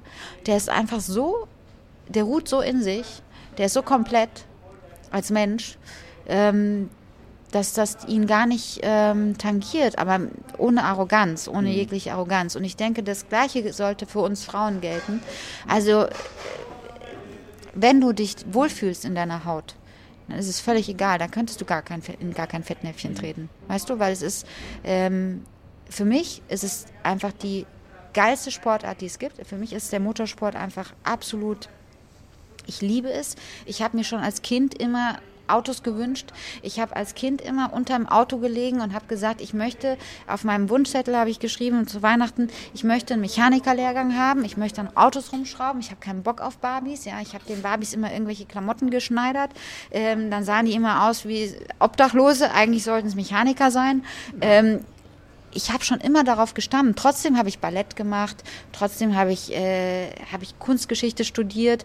Ich finde, das eine schließt das andere nicht aus. Deshalb ähm, ist es für mich eigentlich das Natürlichste auf der Welt, Motorsport oder Boxen zu machen. Also die sogenannten Männerdomänen. Ja. Wie, wie war denn das, als du ins Paddock gekommen bist? Wie, wie, wie ist so, wie, wie war der um oder wie ist, wie ist bei dir der Umgang gewesen? Weil ist es, ist es, wenn du es für den italienischen Sender machst, nochmal was anderes, als wenn du es für den deutschen Sender machst? Ja, definitiv ja. Ähm, aber es war schon klar. Also ich meine, es ging halt nur darum, hat die Winkhaus jetzt die Haare offen, hat die Winkhaus die Haare zu. Dann wurde ich bitte angehalten, hohe Schuhe zu tragen, was meine Kollegin, also meine Nachfolgerin jetzt auch macht. Ganz tapfer. Ich habe es nicht gemacht. Ich habe ähm, hab meistens Turnschuhe angehabt. Ähm, die Einschaltquote ging gleich hoch, als ich die Haare offen hatte. Damals hatte ich ja noch ganz lange Haare. Ähm, also es war schon sehr klar, die haben am Anfang gedacht so, okay, da kommt jetzt so eine Blondine, okay, ist klar, warum sie hier ist im Paddock und warum sie für Sky Italia arbeitet, weil sie ist die Deutsche, also da wurde ich als Deutsche gesehen. Ist die deutsche Blondine. Äh, Manni ähm, bestätigt das gerade. Manni, wir sind extra hier rausgegangen, damit es leise ist. Und du kannst jetzt nicht hier rumspielen und knurren. Ja. Es tut mir leid, Kevin. Ah, das ja, ist so doch überhaupt nicht schlimm. Nein, ich finde das schön. Das ist doch schön. ähm, also sie haben schon gedacht, das ist jetzt so eine hübsche Blonde, die jetzt da ankommt. Schauen wir doch mal. Ja? Und mir wurde auch gar nichts geschenkt oder so. Und das, das Krasseste war aber eigentlich innerhalb der Redaktion, also meine männlichen Kollegen, die musste ich eigentlich überzeugen, weil die Leute im Motorsport, im Paddock, ähm, die habe ich äh, sofort nach drei Rennen hatte ich die, mhm. hatte ich die, äh, hatte ich die im Kasten sozusagen, mhm. ja. Weil, was habe ich gemacht? Ähm, ich bin ja dahin gegangen, überhaupt nicht mit dem Anspruch, dass ich Expertin sei, sondern ich habe mich immer von Anfang an gesehen, ich bin auch heute noch keine Expertin, sondern immer als Sprachrohr gesehen, immer als, als Bindeglied zwischen dem Zuschauer und dem Benzingeruch, dem Schweißgeruch, dem, was da passiert. Und ich möchte, dass der Zuschauer zu Hause das Benzin riechen kann und den Asphalt vibrieren, äh, die Vibration des Asphaltes spürt. Und das möchte ich dem vermitteln. Ja, und die, die Emotionen und ihm auch diesen Blick hinter die Kulissen und ein bisschen Mäuschen spielen mhm. für den Zuschauer. Das möchte ich. Und ich bin nicht der Experte, ich bin auch kein Ex-Formel-1-Fahrer. Diesen Anspruch habe ich gar nicht. Aber ich stelle die richtigen Fragen und gebe denen die Möglichkeit, sich auszutoben und gebe einem Jacques Villeneuve die Möglichkeit, über die Reifen zu lästern oder zu sagen, Ferrari ist scheiße, ohne dass wir als Sender oder sonst was ein Problem damit haben, weil er kann das sagen. Mhm. Ja? Und äh, ich habe die da natürlich zu Weißblut getrieben. Wir hatten Anna und Montezemolo in der Leitung, weil er immer gesagt hat, ey, wir haben schon wieder gelästert. Und dann habe ich gesagt, ja, es war aber Jacques, das war nicht wir. Jacques hat seine Meinung. Ihr wisst, wie Jacques ist. Ja? Und genau das wollen wir ja auch. Und, ähm, und darum ging es. Und deshalb, ich hatte nie diesen Anspruch und habe auch nie gedacht, ich sei eine Expertin und auch, bin auch nie davon ausgegangen, dass ich alles weiß, obwohl ich mich natürlich total dann eingelesen habe, weil bis dato, bis 2013 war ich einfach Formel 1 Fan, mhm. aber ich war ja keine Formel 1 äh, Journalistin. Mhm. Und was habe ich also gemacht? Ich bin vom ersten Rennen an, immer donnerstags, mit den Formel 1 Teams die Strecke abgelaufen. Mhm. Ähm, ich habe gesehen, was machen die da? Okay, und habe ich meinen Kameramann gefragt, den Pino, habe ich gefragt, was machen die da? Meinte, ja, die gehen die Strecke ab, können wir mitgehen? Ich sage, cool. Und dann bin ich mehr mitgelaufen oder habe mir ein Fahrrad geliehen vom Alonso oder so und bin halt um die Strecke gefahren.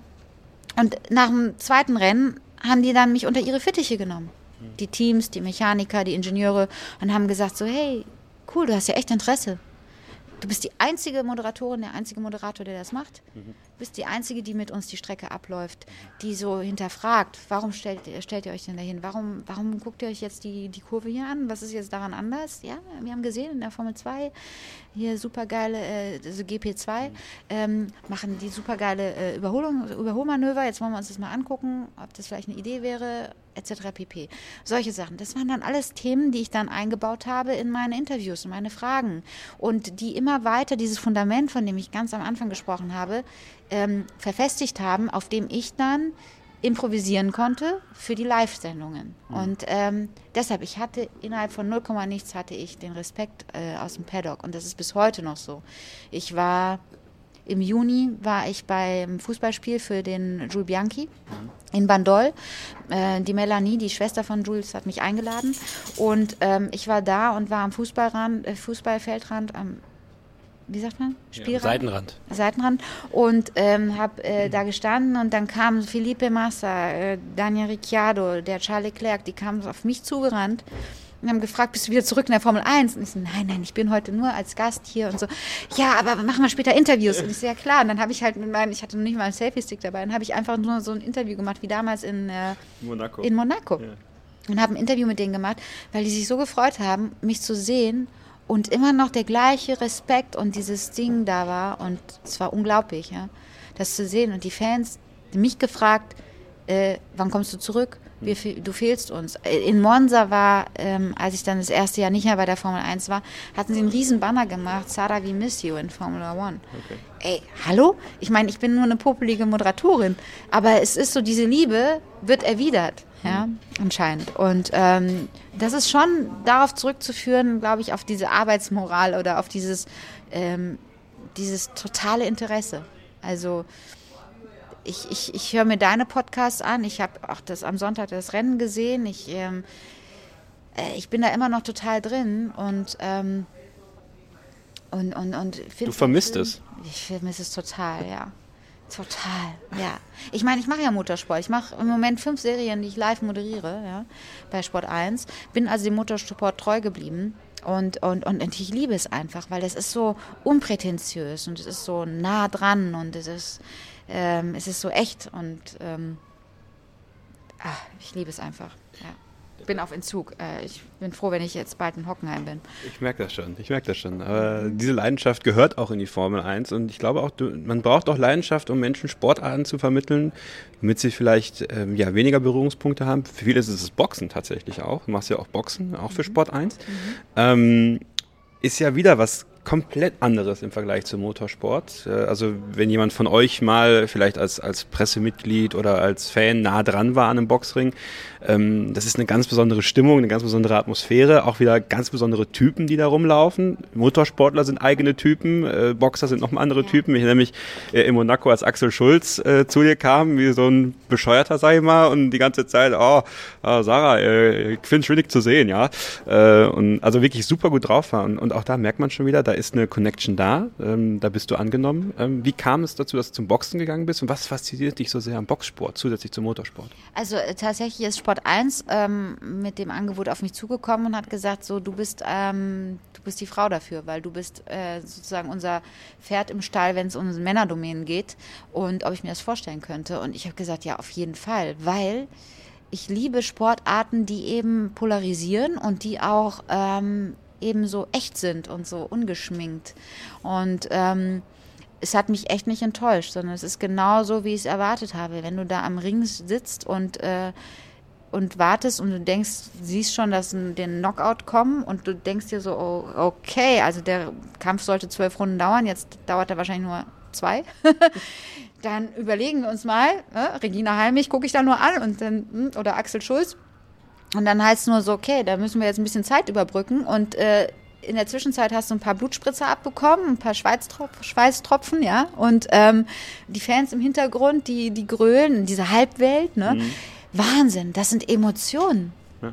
Und darum geht es eigentlich. Ich bin auch total süchtig danach wenn ich ganz süchtig ehrlich nach bin. Emotionen, ja, nach diesem süchtig nach diesen Adrenalin, Emotionen. Was sich, genau. was sich dann entlädt in ja. so einer Halle oder so. Wahnsinn. Ja. Und da ist es ja wie, wenn du auf einer Bühne stehst, da ist es ja noch mal direkter als beim Motorsport.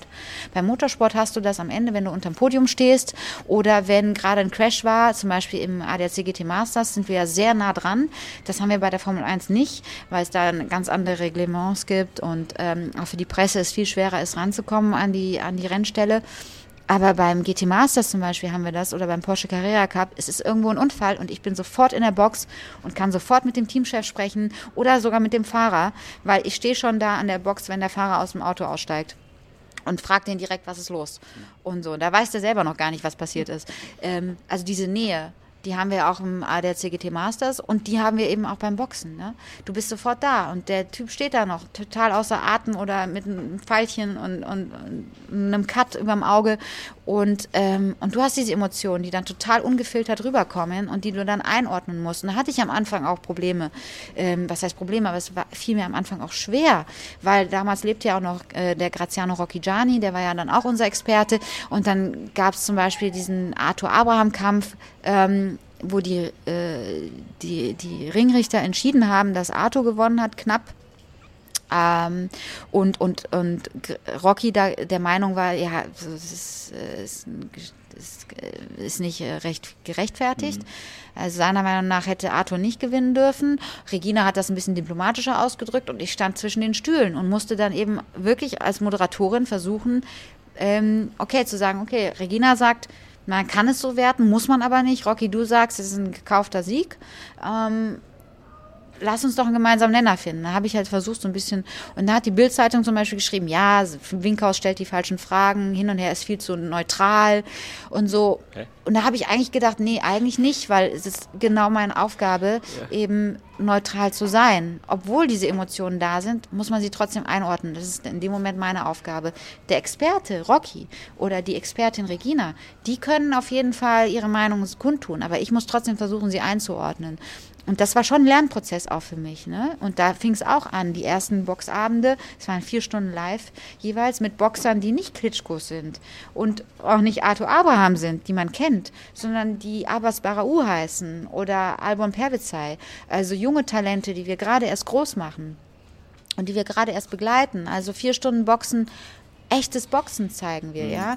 Ähm, wo du echt viele Talente siehst und begleitest und äh, wo wir eben nicht den Vorteil haben, äh, den Bekanntheitsgrad schon auf einem Level zu haben wie damals die Klitschkos, mhm. sondern unsere Experten sind eigentlich die bekanntesten im Ring. Ja. ja. Ähm, und das war so ein Lernprozess und da habe ich mich auch total krass ähm, bin ich total krass dran gewachsen. Das merke ich auch immer wieder, weil da bin ich jetzt auch total angekommen. Ne? Also nach, nach so vier, fünf Boxabenden war ich dann, dann oben, dann hatte die Bildzeitung auch nichts Negatives mehr geschrieben. Ne? Ähm, da musste ich aber auch erst äh, mich echt behaupten. Ja. Aber es hat funktioniert. ich habe auch selber geboxt. Ach. Ich bin in München zum Boxwerk gegangen und habe selber angefangen zu boxen. Das ist sozusagen das Pendant zu dem der Strecke ablaufen ja. äh, in Monaco oder so. Also komplett eintauchen, ja. sich dieser Immersion hingeben und wirklich auch in die Hintergründe schauen. Deswegen habe ich ja zum Beispiel auch, äh, ich bin auch großer Wrestling-Fan, ne, habe ich mal Wrestling-Training mitgemacht. Ne? Ich wollte selber mal erleben, äh, wie das ist. Und Sebastian, Sebastian Hackel ist ja, ist ja selber auch Wrestler gewesen, bevor er dann äh, zur WWE gegangen ist als Kommentator und äh, jetzt seine verschiedenen Projekte macht. Und er kennt das natürlich noch viel mehr, aber für mich war das natürlich äh, was ganz anderes. Ne? Also ich glaube, ich habe selten so oft fast äh, gebrochen äh, wie dort. Das war schon heftig. Echt? Aber dann, ja, ja, das ist allein das Aufwärmtraining. aber heute ist meine Kondition auch besser als damals. Also vielleicht wäre es heute nicht so ganz schlimm, aber trotzdem, einfach um zu merken, was machen die eigentlich? Was macht ne? ihr denn beim Aufwärmtraining vom Wrestling? Da. Das war eine, eine, wilde Mischung aus Kniebeugen, Liegestütz, äh, Burpees, äh, oh, Laufen. Ich hasse Burpees. Oh. aber so effektiv, ne? Ja, aber es hat natürlich mich, äh, ja, mich hat es relativ schnell geschafft, ja. Und wenn du dann im Ring bist und zum ersten Mal wirklich versuchst, auf dem Rücken zu landen und dann Sterne siehst, weil du deinen Hinterkopf nicht angezogen hast, äh, aber deinen Kopf nicht in den nach vorne gelegt hast. Na egal, alles ein das Thema. Tim Wiese, ne? Tim Wiese, ja. Äh, ja den, den, Boxkampf von, äh, den Wrestling-Abend habe ich gesehen, wo Tim Wiese in München, in München dabei? Ja. ja, da waren sie alle. Ja. Da waren The sie Machine, alle. Oder wie The Machine, genau, ja. ja. War ein Riesenerfolg. Aber so. danach hat er nichts mehr gemacht, ne? Nee, weil er, weil er, weil er eben nicht diese äh, Strapazen haben wollte. Wollte keine Burpees machen wahrscheinlich. Sie definitiv keine Burpees machen. Money, haben wir es denn bald? Ey, Money. Lass also, meine Jacke Leute, ganz Money ist gerade, äh, macht sich gerade an Kevins äh, Jacke zu schaffen ja, und äh, knurrt, weil er möchte eigentlich ein Kampfhund sein. Ist aber eigentlich ein Malteser. Auch wieder typisch italienisch. Mani, du musst deine Grenzen kennen. Mani, was sagst du dazu? So, jetzt hast du keine große Klappe mehr. So, ähm, nee, aber jedenfalls finde ich das, finde ich das total cool, dass, dass du da auch diesen Schritt gemacht hast, zu sehen, okay, was passiert im Hintergrund. Ähm, du hast noch viele weitere Projekte. Ähm, du bist sehr, tri äh, umtriebig, sagt man, ja. Triebhaft ähm, wolltest du gerade sagen. Das weiß ich nicht. Ja. Ähm, ja. Aber äh, Blondtest äh, ist ja auch noch so ein Ding, ja. Also Social Media, du bist ja auch sehr aktiv bei Instagram. Du kannst gleich noch alle deine Plugs raushauen, da gebe ich dir natürlich die Möglichkeit. Ähm, aber äh, IGTV, also bei Instagram Mann, auch sitz. Videos zu machen. Sitz. Ja. Ähm, ist ja ist ja ein Riesending und du, du, hast ja auch bei den Laureus Awards hast du ja auch mit deinem Selfie-Stick äh, oder na, ich war ja auch dein Kameramann zwischendurch. Ja, du hast mir auch geholfen. Ähm, hab, äh, du machst da viel. Was ist Blondtest? Worum geht's? Und äh, wie kam das zustande? Also das ist einfach nur eine Idee, die, die ich hatte, weil ich wollte unbedingt mal selber was produzieren jetzt. Es wird wieder Zeit, weil ich ja, wie gesagt, nicht nur vor der Kamera, sondern auch von hinter der Kamera komme. Und das fehlt mir halt schon, dieses selber Sachen zu kreieren, zu produzieren. Und, äh, und da ich im Moment keine eigene Sendung habe, in dem Sinne, dass ich eine eigene Sendung produziere, die im Fernsehen oder auf Netflix oder so läuft, habe ich mir gedacht, dann mache ich halt meine eigene Sendung und lasse die auf IGTV laufen. Und ähm, habe meine ähm, eine super gute Freundin von mir, die auch mein Make-up-Artist jahrelang war, ähm, gefragt, ob die das mit, mit mir machen will, weil sie so einen Mutterwitz hat und sehr, sehr lustig ist. Und dann haben wir gesagt, wir machen jetzt einfach so eine Art äh, Hot oder Schrott, ähm, aber auf, ähm, auf vielleicht lustig, äh, beziehungsweise aus so einer Situationskomik heraus und testen Produkte testen Produkte, testen Spiele, testen Sachen, die uns Leute zuschicken oder Firmen zuschicken. Mhm. Äh, und machen das für IGTV. Und äh, Money ist da auch dabei, mein Hund, äh, ab und zu. Und wir drehen immer in verschiedenen Locations. Und jetzt haben wir gerade letzte Woche die, ne die letzte Staffel, nee, die vorletzte Staffel gedreht. Und jetzt kommen also demnächst wieder neue, neue Folgen. Morgen kommt die nächste Folge, ja, zum Beispiel Dienstag, ja. Ähm, willst keinen Zeitbezug, ne? Nee, aber ist egal. Ne? Die, bist, die, Leute werden das jetzt natürlich suchen und sich ansehen. Ja, äh, ja. Es ist einfach ist nur lustig. so, eigentlich haben wir es nur Dankeschön. Weil lustig. eigentlich haben wir es nur für uns gemacht ja. und so. Und ein, eine Folge, die wurde über 23.000 Mal geliked, die anderen immer so um die 1.500, 1.800 Mal. Wir wissen nicht warum keine Ahnung. Das war auch mal so ein bisschen so ein, so ein, so ein Testballon, um zu sehen, was, was mögt ihr, was wollt ihr sehen. Und ich würde mir wünschen, dass ihr mal ein paar Kommentare auch mehr äh, ruhig drunter schreibt, damit wir auch einfach wissen, was wollt ihr sehen, was sollen wir machen, was sollen wir testen oder sollen wir was völlig anderes machen. Vielleicht habt ihr auch Ideen für Formate, weil ähm, wir haben da echt ein cooles Team und äh, es macht unheimlich Spaß und ich möchte einfach was Eigenes machen. Deshalb äh, mache ich das so nebenbei. So, dann, äh, wir sind hier im Beat Yesterday Podcast. Es geht um Motivation, äh, positive Lebenseinstellung. Es geht natürlich auch um Fitness und Ernährung. Äh, und ich glaube, äh, jeder, der deinen äh, Instagram-Feed sieht, du bist top in Schuss. Äh, ja, also ich glaube, da muss man, da muss man auch den Hut vorziehen. Ne? Ich meine, du siehst gut aus. So. Ne? Sagen wir mal, wie es ist. Ähm, wie hältst du dich fit? Was ist so dein, dein Trainingsprogramm? Also ich bin ja sehr oft unterwegs. Ich habe jetzt gerade mal geschaut. Ich war jetzt ähm, nie länger als 48 Stunden in München seit Mai. Und ähm, ich muss halt eigentlich immer unterwegs sein, äh, unterwegs was machen. Deshalb äh, ganz oft, seitdem ich den Money habe und er auch über sechs Kilo wiegt, äh, benutze ich ihn als Hantel, als Kurzhantel und mache äh, funktionales Training. Also früher hat man das, glaube ich, anders genannt. Heute nennt man es funktionales Training. Ähm, ja, Burpees, ähm, Kniebeugen, ähm, Liegestützen, solche Sachen, die du einfach zu Hause oder im Hotelzimmer machen kannst, ähm, die man auch mit einer Bierbank, ich gucke hier gerade auf die Bierbänke, mhm. äh, auf einer Bierbank machen kannst. Ne? So diese Bulgarian äh, Squats mhm. und, und, solche Sachen, also auf einem Bein ähm, solche, solche Geschichten und versuche die in meinen Alltag einzubauen. Zum Beispiel heute Morgen habe ich einfach 20 Minuten lang äh, so ein paar, paar Übungen gemacht und ohne Gewichte. Money wollte irgendwie nicht. Also sehr viel, sehr viel Eigengewichtstraining. Ähm, ja. Yoga und Pilates für dich auch ein Thema? Ja, Pilates mache ich auch. Und zwar habe ich da so, eine, so einen Blog. Ich, ich gucke einfach immer auf YouTube, ehrlich gesagt, welche Mädels oder Jungs äh, eine gute Energy haben. Ähm, und da gibt es eine aus LA, so eine Asiatin, und die ist echt lustig. Und da äh, ziehe ich mir halt manchmal dann Videos rein und mache das dann nach. Und die macht so eine so eine Pilates-Geschichte. Was wirklich anstrengend ist, hätte ich nie gedacht, weil ich stehe ja auf Sachen, wo du auch wirklich schwitzt, ja. Mhm. Ähm, deshalb ist Yoga, ja, ich habe früher mal so Hot Bikram Yoga gemacht in so einer Sauna, wo du dann so die Yoga machst. Das war in meiner Londoner Zeit. Ähm, aber jetzt mache ich eigentlich mehr ähm, halt irgendwie so YouTube-Videos, wo ich dann eben das nachmache mit, mit Kurzhanteln. Oder eben EMS. Ich habe so ein EMS-Gerät, aber das kann ich nur machen, wenn ich zu Hause bin. Mhm. Das habe ich zu Hause stehen und das mache ich. Und, aber mal habe ich mehr, mal weniger Lust darauf. Weil das ist ja auch so eine nasse Angelegenheit. Du musst dich ja irgendwie so mhm. äh, deine Klamotten nass machen, damit diese Elektroden überhaupt, ne, damit es überhaupt funktioniert. Und das ist halt immer so eine Sache. Manchmal hat man da keinen Bock drauf. Aber lange Rede, kurzer Sinn. Ich versuche immer jeden Tag 20 Minuten irgendwas zu machen. Und ich fahre nie Aufzug, ich nehme immer alle Treppen, mache das so wie Heidi Klum hat das, glaube ich, mal gesagt, mhm. immer zwei Stufen auf einmal nehmen. Das mache ich, Heidi. Also für mich gibt es ein Foto. äh, klassisches Fitnessstudio, nicht dein Ding? Ich habe mich jetzt abgemeldet, aber erst seitdem ich den Hund habe. Ich war wirklich 15 Jahre lang im Fitnessstudio und konnte auch weltweit trainieren. Also das war echt geil. In Singapur an der Rennstrecke hatten die auch eine Dependance oder in Bologna, egal wo. Ähm, aber ich habe jetzt eine Hundeversicherung abgeschlossen und ich habe mir gedacht, ja, und habe mir gedacht, ich gehe so selten mittlerweile ins Fitnessstudio und mache so viel draußen einfach mit irgendwie Alltagsgegenständen oder so. Das hört sich jetzt blöd an, ne? Aber ähm, dass es sich nicht für mich lohnt. Und deshalb habe ich es dann abbestellt und bin jetzt seit neuestem nicht mehr im Fitnessstudio. Du bist viel unterwegs. Wie machst du es mit der Ernährung? Also ich meine, ist, Sport ist immer nur ein Faktor, aber Ernährung natürlich, wie ihr wisst, ja, wenn ihr den Podcast oft und lange hört, ein ganz weiterer, anderer wichtiger Faktor. Ja, das ist echt schwierig, vor allem weil ich Laktoseintoleranz und Glutenunverträglichkeit habe.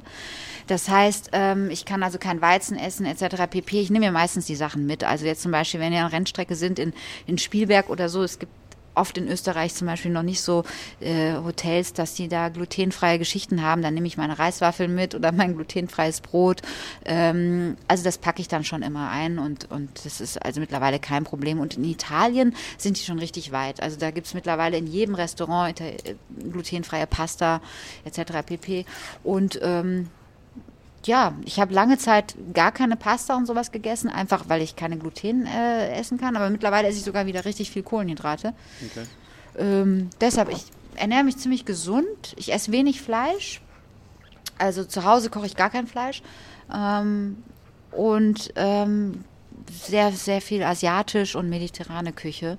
Und trinke viel Wasser. Und ähm, ja, versuche mich halt bewusst zu ernähren, in dem Sinne, dass ich also nicht jetzt hier to go oder so, sondern ich möchte mich, ich setze mich hin und esse in Ruhe mhm. und, ähm, und nicht so zwischendurch snacken oder sowas. Das ist immer gefährlich, auch an der Rennstrecke. Ne? Ich meine, da haben wir immer eine TV-Box, wo wir dann alle untergebracht sind, die ganzen TV-Teams an der Pitlane. Und dann sitzt du da den ganzen Tag und bist auf Standby und guckst dir die Rennen an und musst immer wieder zu den Interviews rennen. Und dann äh, stehen da natürlich Süßigkeiten und alles Mögliche. Ne? Und da ist es halt auch wichtig, dass man da nicht anfängt damit, weil ein Gummibärchen, dabei bleibt es nicht, sondern dann ist die ganze Haribo-Tüte auf.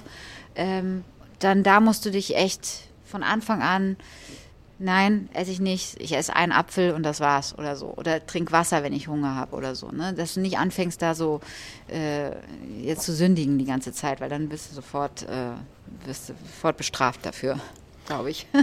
Ist Musik beim Sport für dich ein Thema? Gibt es da was, was dich motiviert, wo du sagst, da kannst du dann irgendwie äh, den Burpee extra machen?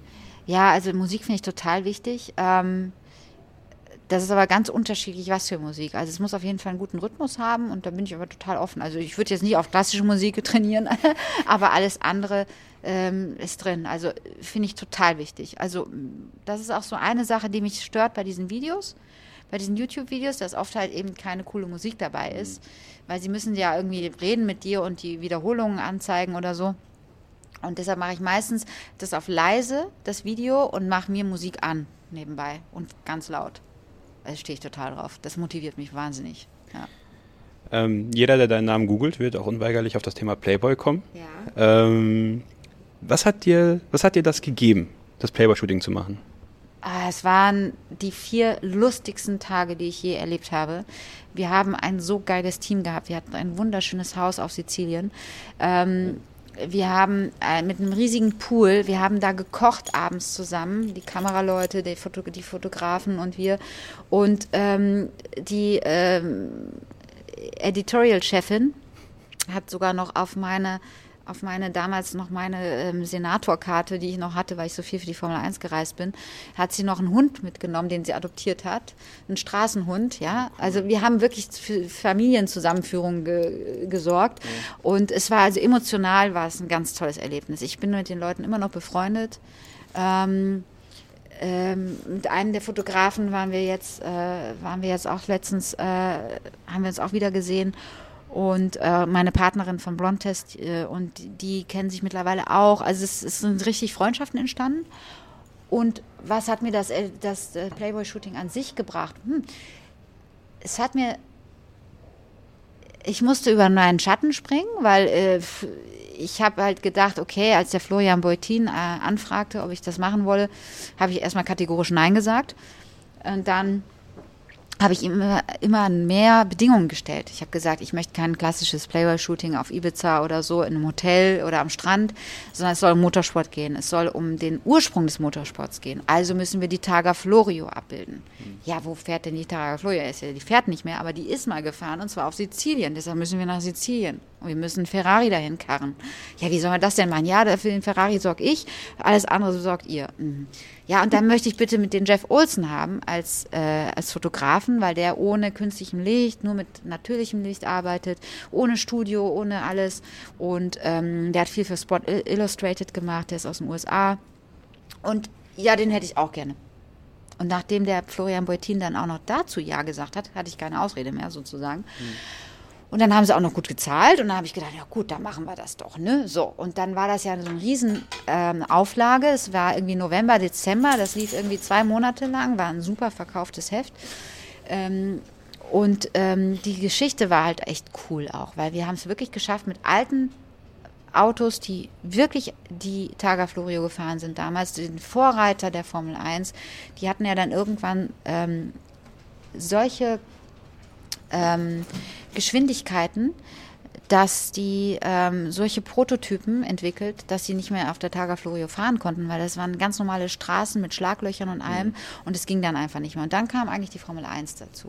Und äh, deshalb dieses, wir haben es geschafft, in einer Fotostrecke, die eigentlich um nackte Mädels geht, ähm, die Autos und diesen Rennsport und diese Liebe zur Schönheit, die den Italienern irgendwie inne liegt, ja, äh, die zu thematisieren, das fand ich mega. Ich meine, auch dieses Shooting an sich, es war so lustig. Wir waren wirklich in diesen kleinen Dörfern auf Sizilien, in Cefalù und so, wo die Targa Florio entlang fährt. Und ich werde nie vergessen, wir haben, ein, wir haben den Ferrari 488, den, nee, 458, den haben wir da hingestellt an die Kurve und die ganzen Dorfbewohner sind aus ihren Häusern gekommen und wir haben die dann mit äh, Italienflaggen und so versorgt. Überall an den Wänden war sowieso schon Graffitis mit Forza Ferrari und so. Mhm. Ähm, und es war so eine richtige ähm, Hairpin-Kurve. Und in dieser Hairpin stand an der Ecke, wie in Monaco das Löw oder das Fairmont Hotel mhm. mittlerweile, ähm, stand da ein Familienhaus, also ein Privathaus. Und auf dem, in der zweiten Etage war ein kleiner Balkon. Ja, und da stand eine alte Dame und guckte aus dem Balkon. Ich stand da halbnackt mit einer Italienflagge, hinter mir der Ferrari. Die Dorfbewohner hinter den Absperrungen sollte so aussehen wie so eine, wie so eine Rennsituation, ja. So, und sie, um die 80, klatscht, total begeistert. Das ist halt Italiener, Italien überhaupt, ob Mann oder Frau, wir lieben schöne Dinge. Und das war überhaupt nicht anrüchig oder so. Die fanden das auch alle gar nicht anrüchig. Die haben auch gar keine Anstalten gemacht, mich da anzugraben oder so. Oder die, die alten Leute haben nicht einfach die, die Schlachläden zugemacht, sondern die hat geklatscht und hat gesagt, oh, che bello, che bello.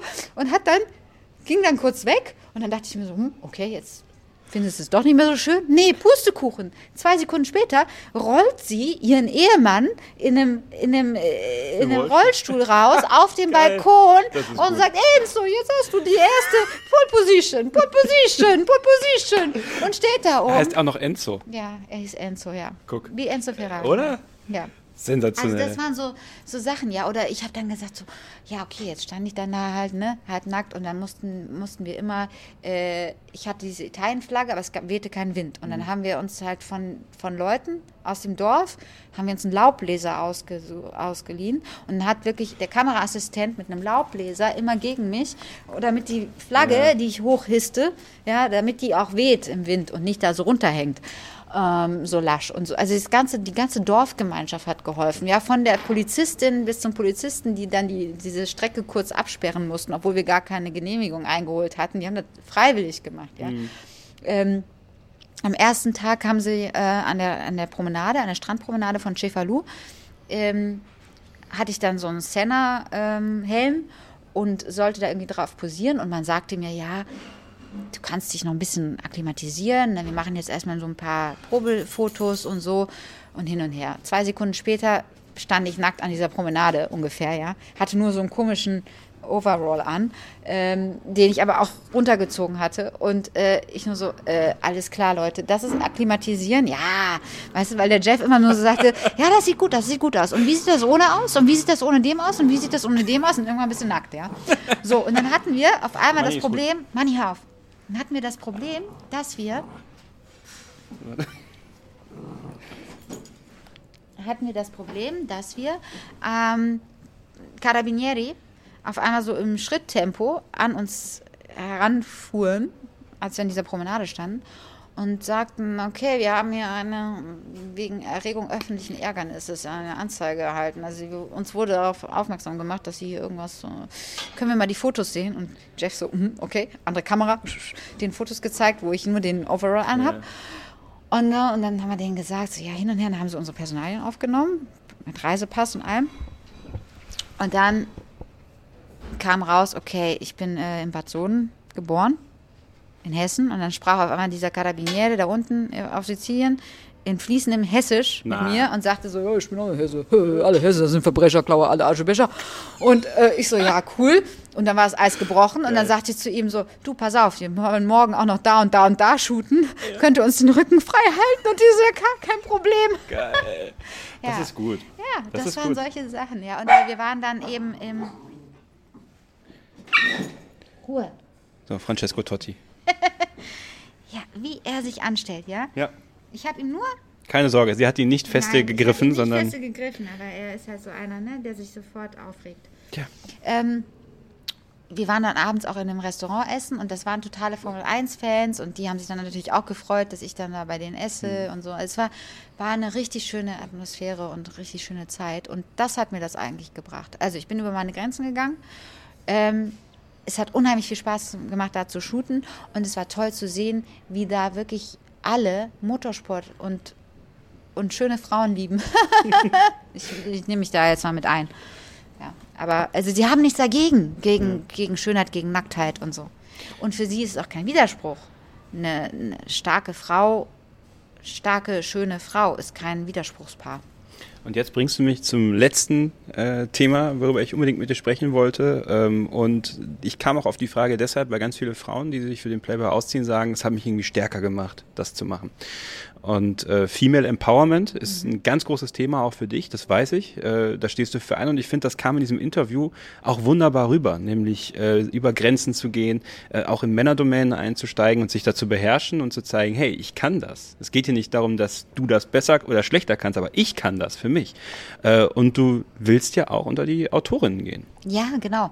Ähm, also ich habe mir jetzt überlegt, ist, diese Idee reift schon länger, ähm, dass ich ähm, auf jeden Fall ein Buch schreiben werde und da soll es auch um Frauen in Männerdomänen gehen, aber ohne diesen Zeigefinger, es soll ein bisschen ironisch sein und ähm, ich bin auf die Idee gekommen, weil ich von meiner Schule hier ähm, in Düsseldorf vom Görres-Gymnasium eingeladen wurde, ähm, vor der Oberstufe zu sprechen. Und da war ich eben eine die einzige Frau. Ähm, die anderen waren Koryphäen mittlerweile in der Medizin, Unternehmensberatung etc. pp. Die anderen Jungs und ich war eben die einzige Frau und wir sollten darüber reden, wie unser Werdegang so war. Und da habe ich halt gemerkt, dass mir das unglaublich viel Spaß gemacht hat, weil ich gesehen habe, wie diese jungen Mädels, die da im Publikum saßen, auf einmal wach wurden und äh, mit solch großen Augen mich anguckten und total begeistert waren vom, von meinem Werdegang, ja. Also, und da habe ich gemerkt, okay, vielleicht interessiert das ja, vielleicht kann ich ja so ein bisschen, ja, nicht als Vorbild, aber als ähm, Ermunterung dienen, ja, dass die, dass die jungen Frauen sich sagen, hey, cool, das will ich auch machen, weil ich bin eigentlich immer bis jetzt nur an meine Grenzen gestoßen, wenn es darum ging, ähm, dieses Vorurteil auf, aufheben zu wollen, dass jemand, der vielleicht gut aussieht, ähm, der, eine, ja, der eine gewisse Ausstrahlung hat, ähm, dass so jemand eben auch trotzdem ein Nerd sein kann und, äh, und ein Perfektionist und ähm, in der Männerdomäne arbeiten kann. Ja? Das war bis jetzt, ähm, bis jetzt oft so in der Gesellschaft, dass das nicht so gesehen wird. Und das haben wir in Italien zum Beispiel nicht das Problem. In Italien gibt es dieses Wort, äh, Wortpaar, man sagt bella e brava. Hm. Sie ist schön und gut. Und das gibt es bei uns in Deutschland nicht. Ja, warum eigentlich nicht? Also ich meine, ähm, ich habe kein Problem damit, wenn ich eine schöne Frau sehe, der zu sagen, hey, ich finde dich super schön und ich beurteile die nicht nach ihrem Äußeren. Nur weil sie schön ist, denke ich nicht, dass die nicht auch einen Doktor haben könnte. Mhm. Also und und ich finde, ähm, da kann ich vielleicht auch dazu dienen, dass ich eben dadurch, dass ich meine Geschichte erzähle, beziehungsweise Interviews führe und äh, ein paar Erfahrungsberichte mit reinbringe, ähm, dass ich eben da den Mädels auch Mut mache einfach dafür einzustehen und, und zu sagen, hey, ich äh, bin im Playboy und, äh, und habe trotzdem ein Doppelstudium absolviert und einen Doktor in Kunstgeschichte. Weißt du, solche Sachen. Ich glaube, wir haben die Oberfläche angekratzt, aber wir können irgendwann noch viel, viel mehr sprechen, glaube ich. Äh, und da kommt sicherlich noch viel Spannendes dazu, was wir hier im Beat Yesterday Podcast auch auf jeden Fall, wie das hier gang und gäbe ist, auch weiter äh, im Fokus behalten werden. Das heißt, wenn das Buch kommt, dann kommst auch du wieder und dann sprechen wir drüber. Auf jeden Fall, Kevin. Sehr, sehr gerne. Zum Abschluss natürlich, wie immer, äh, für unseren Gast die Möglichkeit, alles zu pluggen, was er pluggen will. Wo kann man dich finden? Wo kann man mehr von dir lesen, mehr von dir sehen? Was sollte man ja, mitnehmen? Also ihr könnt immer auf meine Homepage gehen, ähm, saravalentina.com oder eben auf Instagram saravalentina oder Facebook oder ihr schaut einfach rein. Übernächstes Wochenende bin ich wieder für Sport 1 unterwegs. Da sind wir äh, während der Formel 1 am Hockenheimring beim äh, Porsche Supercup und bei der Formel 4 am Start. Und äh, sonst, ja, einfach, folgt mir einfach auf Instagram und ähm, ich versuche euch da auf dem Laufenden zu halten, auch was Bücher etc. pp angeht. Vielen Dank für dieses wunderbare Interview. Danke dir. Und äh, nach einer kurzen Pause geht's weiter. Hier im Beat Yesterday Podcast. Dann hole ich auch Sebastian Hackel wieder mit ins Boot. Also bleibt dran.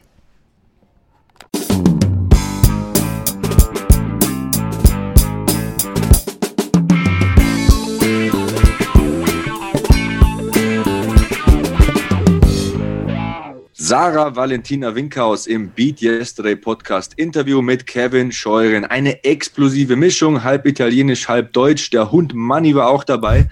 Und ich musste laut lachen, als sie erzählt hat, dass sie bei äh, Teleregional Passau gearbeitet hat. Da komme ich ja her aus Niederbayern, hört man ja kaum. sie hat da Kuvi studiert, also Kulturwirtschaft und die Geschichte, die hat's mir angetan, als sie da am Christkindlmarkt in Passau live moderiert hat und einen sauberen Rausch hatte. Super, oder? Also ich musste, natürlich muss ich sofort an dich denken, weil ich natürlich weiß, dass du aus Passau kommst. Äh, aber die Geschichte, die war schon richtig, äh, richtig gut. Also wie gesagt, ich konnte mich auch in sie reinversetzen, natürlich auf kleinerer Ebene. Ähm, aber äh, ja, äh, mach du das mal. Ne? Moderier du doch mal was nach drei, vier Glühwein. Sebastian. das ist die Glühwein-Challenge, das wäre auch wieder so ein Social-Media-Ding. da setzen wir noch einen Trend hier in unserem Podcast.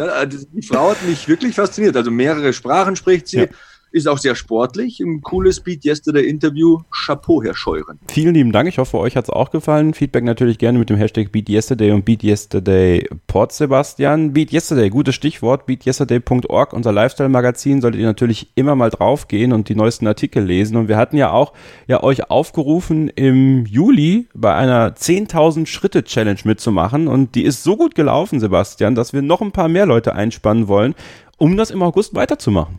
Ganz genau. Und äh, das, was du angesprochen hast, Feedback, äh, möchte ich nochmal aufgreifen. Danke für die Rückmeldungen zum Podcast mit Gino. Ja. Da kam sehr viel rein. Und danke auch für die vielen Kontaktanfragen. Ganz genau, Kevin. Über Garmin Connect, über die App, da habe ich gesehen, dass viele an unserer 10.000 Schritte Challenge teilgenommen haben. Auch ich habe natürlich Wort gehalten, äh, bin momentan unglaublich motiviert. Ich habe mir als neuen Fitness-Tracker die Garmin Mark geholt und habe nicht nur die Schritte Challenge absolviert. Ich benutze die Uhr mittlerweile auch beim Krafttraining. Ich habe die Garmin Connect App mit meiner MyFitnessPal App verknüpft. Das heißt, meine Uhr zählt nicht nur Schritte und Wiederholungen, sie übermittelt auch an die MyFitnessPal App meinen Kalorienverbrauch auch. Ich kann genau tracken, wie viel ich essen muss beziehungsweise kann. Und das mache ich jetzt wieder seit ein paar Wochen. Und siehe da, die Bauchmuskeln werden wieder deutlicher sichtbar. Und last but not least, ich habe auch den neuen Garmin Coach äh, für mich genutzt. Ich habe jetzt die ersten beiden Laufeinheiten hinter mir. Es ist so herrlich warm draußen und die Vögel zwitschern schon um halb sechs Uhr morgens und da packe ich jetzt wieder ab und zu die Laufschuhe. Obwohl ich mit dem Laufen eigentlich so ein bisschen abgeschlossen hatte. Das hat mich ein bisschen genervt vor zwei, drei Jahren. Aber das hat mich wieder motiviert. Die neue Uhr und auch diese Garmin Coach Funktion, feines Ding, sage ich dir. Da sind wir beim Thema Spielzeug. Ne? Ich habe ja äh, die Garmin Vivo Sport jetzt am Handgelenk. Das ist ein sehr schlankes wie ich finde, sehr cooles Gerät, weil äh, du hast alles auf einem schnellen Blick. Äh, es stört dich nicht. Äh, es, du kannst es immer tragen. Ich trage es auch beim Fußball und das war ganz interessant. Man kann ja dann über diese Fitness-Tracker seine Heatmap abrufen und äh, das ist gerade beim Fußball, Sebastian, finde ich ganz witzig. Wenn man dann, wenn man das beim Wandern macht oder so, dann, dann siehst du ja wirklich so einen richtigen, äh, richtigen Laufweg. Aber beim Fußball ist es dann wirklich so, dass dann, dass es einfach nur ein wildes Gekräusel ist und dann kann man das ja nachverfolgen. Man kann ja dann auf Play drücken und dann verfolgt es die Bewegung nach und das finde ich einfach super witzig. Ja, das braucht wahrscheinlich eigentlich wirklich keiner, aber ich finde es einfach witzig. Kevin die Rennmaus. Äh, na, ich bin ja, bin ja Mittelstürmer, ne? Also äh, der Ulf, ja, gut, der also Ulf Kirsten vom Unisport. ein bisschen begrenzen. ähm, nee, aber wirklich äh, coole Sache. Und was wir halt machen werden, Sebastian, ist, man kann ja bei der Garmin Connect App, und das äh, werden wir dann auch tun, ähm, ja, Challenges, offene Challenges äh, erstellen. Ja, da könnt ihr dann beitreten. Also nicht nur mit uns connecten, also wenn ihr das gar nicht wollt, euch mit uns connecten, äh, können wir natürlich auch verstehen, obwohl wir uns über jeden freuen, der sich mit uns connectet, ähm, werden wir eine Challenge ähm, ja, ausrufen bzw. eintragen äh, wo ihr euch dann einfach dazu hinzufügen könnt. Sucht ihr dann einfach, wir werden das dann noch äh, auf den Kanälen ähm, ja kundtun, wo ihr das dann und wie ihr das machen könnt. Und dann würde ich sagen, machen wir im August einfach weiter, Sebastian, weil gerade diese Sommermonate bieten sich natürlich an, diese 10.000 Schritte zu schaffen. Und ich glaube, wir können noch viel mehr Leute mit ins Boot holen und noch viel mehr Leute motivieren, diese 10.000 Schritte zu gehen. Und deswegen würde ich sagen, machen wir im August weiter. Aber was wir halt machen werden, ist diese Challenge in der Garmin Connect App ähm, ja äh, reinstellen. Und dann würde ich sagen, dass, dass derjenige, der am Ende dieser Challenge oben ist, vielleicht auch einen kleinen, kleinen Preis bekommen kann. Amen, Bruder. Jeder kann mitmachen, jeder ist herzlich eingeladen und ähm, ja, im nächsten Podcast wird dann wieder eine neue Challenge ausgerufen. Ich muss mir noch die Details überlegen. Ähm, ich muss zugeben, wir waren bisher ein bisschen schlampig, auch mit Garmin Connect. Jetzt sind wir schon zwei Jahre auf Sendung und haben das nicht konsequent durchgezogen, aber ich bin jetzt wirklich so drin mit neuer Uhr, neuem Mountainbike und neue Laufschuhe habe ich mir gekauft. Ich bin jetzt wieder unter Druck und ja, ich will mich connecten mit den Leuten und ähm, Vielleicht machen wir dann ja auch eine Challenge mit dem Rad. Was meinst du, Kevin? Coole Idee. Richtig gute Idee, weil ich meine, gut, Richtung Winter wird es dann wieder auch so sein, dass man natürlich das Rad wieder irgendwie weniger benutzt, weil es dann glatt ist und sowas und ungemütlich ist. Aber vielleicht im September, da könnt ihr euch ja Gedanken machen mal. Was, was, was würdet ihr, wenn ihr, wenn ihr Radfahrer seid, denkt daran, wir wollen viele Leute erreichen. Äh, was könnten wir für eine Challenge machen äh, mit dem Rad? Und das äh, gerade so dann im, im Spätsommer, Frühherbst mit dem Rad draußen unterwegs zu sein, wenn es auch wieder ein bisschen kühler wird, ist für manche auch ein bisschen angenehmer. Deswegen gute Idee. Das würde ich äh, dann für den September vorschlagen und unsere Hörer mit ins Boot holen. Ja, zufällig liegen bei mir auch noch ein paar Beat Yesterday Multifunktionstücher rum. Also diese Dinger, die man als Kopftuch, Stirnband, Bandana oder von mir aus auch Schal verwenden kann, wenn es dann wieder kälter wird. Da würde sich das Gewinnspiel anbieten, da hast du recht. Ja, finde ich gut. Und äh, ich muss äh, ganz ehrlich zugeben, diese Garmin Connect App, ähm, ich habe sie wenig benutzt, weil ich sie nicht verstanden habe. Ähm, aber ich habe mich jetzt ein bisschen damit befasst und die, die ganzen Features mal kennengelernt und mich wirklich mal hingesetzt. Äh, ist aber auch wichtig, finde ich, weil ich glaube, Sebastian, das ist ein bisschen wie beim Thema Fitness. Äh, vieles versteht man einfach erstmal gar nicht, wirkt auf einen total kompliziert, auch äh, in Sachen äh, Ernährung und Bewegung und Regeneration. Und Dr. Ingo Frohböse müssen wir sicher auch nochmal einladen, hat auch noch eine Menge zu erzählen für uns. Ähm, aber und so war es bei der App für mich auch. Als ich sie dann verstanden habe und was man alles machen kann, dann kam es. Und das kann ich euch jeden, kann ich jedem nur empfehlen. Setzt euch mal mit der App einfach ein bisschen hin, ähm, erkundet die App und äh, schaut mal in die verschiedenen äh, Funktionen, die diese App auch bietet und euch bieten kann. Äh, und ich glaube, dann werdet ihr auch merken, so, ah, das ist das und das ist das. Und dann ist es relativ einfach und dann macht es total Spaß, weil ähm, es sowieso motiviert, äh, so, eine, so einen Tracker anzuhaben, aber dann auch über die App und das vergleichen zu können mit, mit, mit Connections, die ihr habt. Macht einfach Spaß, sich da ein bisschen zu messen. Ähm, auf dein Level komme ich nicht, Sebastian. Also du kannst mich noch so oft du willst in deine Insta-Stories packen. Äh, so bescheuert wie du kann und werde ich einfach nicht werden. Ja, momentan habe ich wieder so ein bisschen den Sportstachel und mache ein bisschen mehr als sonst. Also auch Ernährung track ich wieder mehr. Macht mir einfach momentan verdammt viel Spaß. Und ja. äh, nach dem Urlaub bin ich besonders ausgeruht und es macht vom Kopf her wieder frisch. Ja, und äh, momentan trainiere ich wirklich zweimal am Tag teilweise. Und ähm, komischerweise hast du meine Connect-Anfrage noch nicht angenommen. Doch, habe ich. Hast Doch, du? Habe ich. Okay, dann muss ich gleich mal auf dem Handy checken. Gestern war es noch nicht. okay, hab dann habe ich dir Unrecht getan. Aber äh, völlig richtig. Es ist wie mit allem Fit im Fitnessbereich. Am Anfang ist der Einstieg ein bisschen schwierig, aber nach zwei Minuten, nachdem man äh, Name, Geburtsdatum, Gewicht, Ziele eingegeben hat bei der App, dann flutscht das Ding, dann ist es wirklich eine geile, geile Sache. Und ich bin ja sowieso ein großer Freund der App, seit sie mir gestern verraten hat, dass mein VO2 Max bei 49 liegt, was ausgezeichnet ist für einen fast 39-jährigen Mann. Jetzt lob mich mal, Kevin, komm. Was ist der VO2 Max? Das ist vielleicht auch ein Thema für nächstes Mal quasi. Da äh, geht es ja darum quasi, wie viel Sauerstoff du aufnehmen und verwerten kannst, ähm, ah. kurz gefasst. Aber da, da, reden wir nächstes Mal drüber. Das, das ist vielleicht ein Thema für nächstes Mal. Ihr seid auf jeden Fall gefordert. Lasst uns wissen, wie wir den Podcast gestalten sollen. Habt ihr Bock auf Gewinnspiele? Wollt ihr einen besonderen Gast im Podcast hören? Ähm, können wir vielleicht noch Dinge verbessern? Wie gesagt, at Sebastian Hackel auf Instagram und Twitter, at Sebastian Hackel ohne E at Kevin-Steuren auf Instagram und KS-0811 auf Twitter.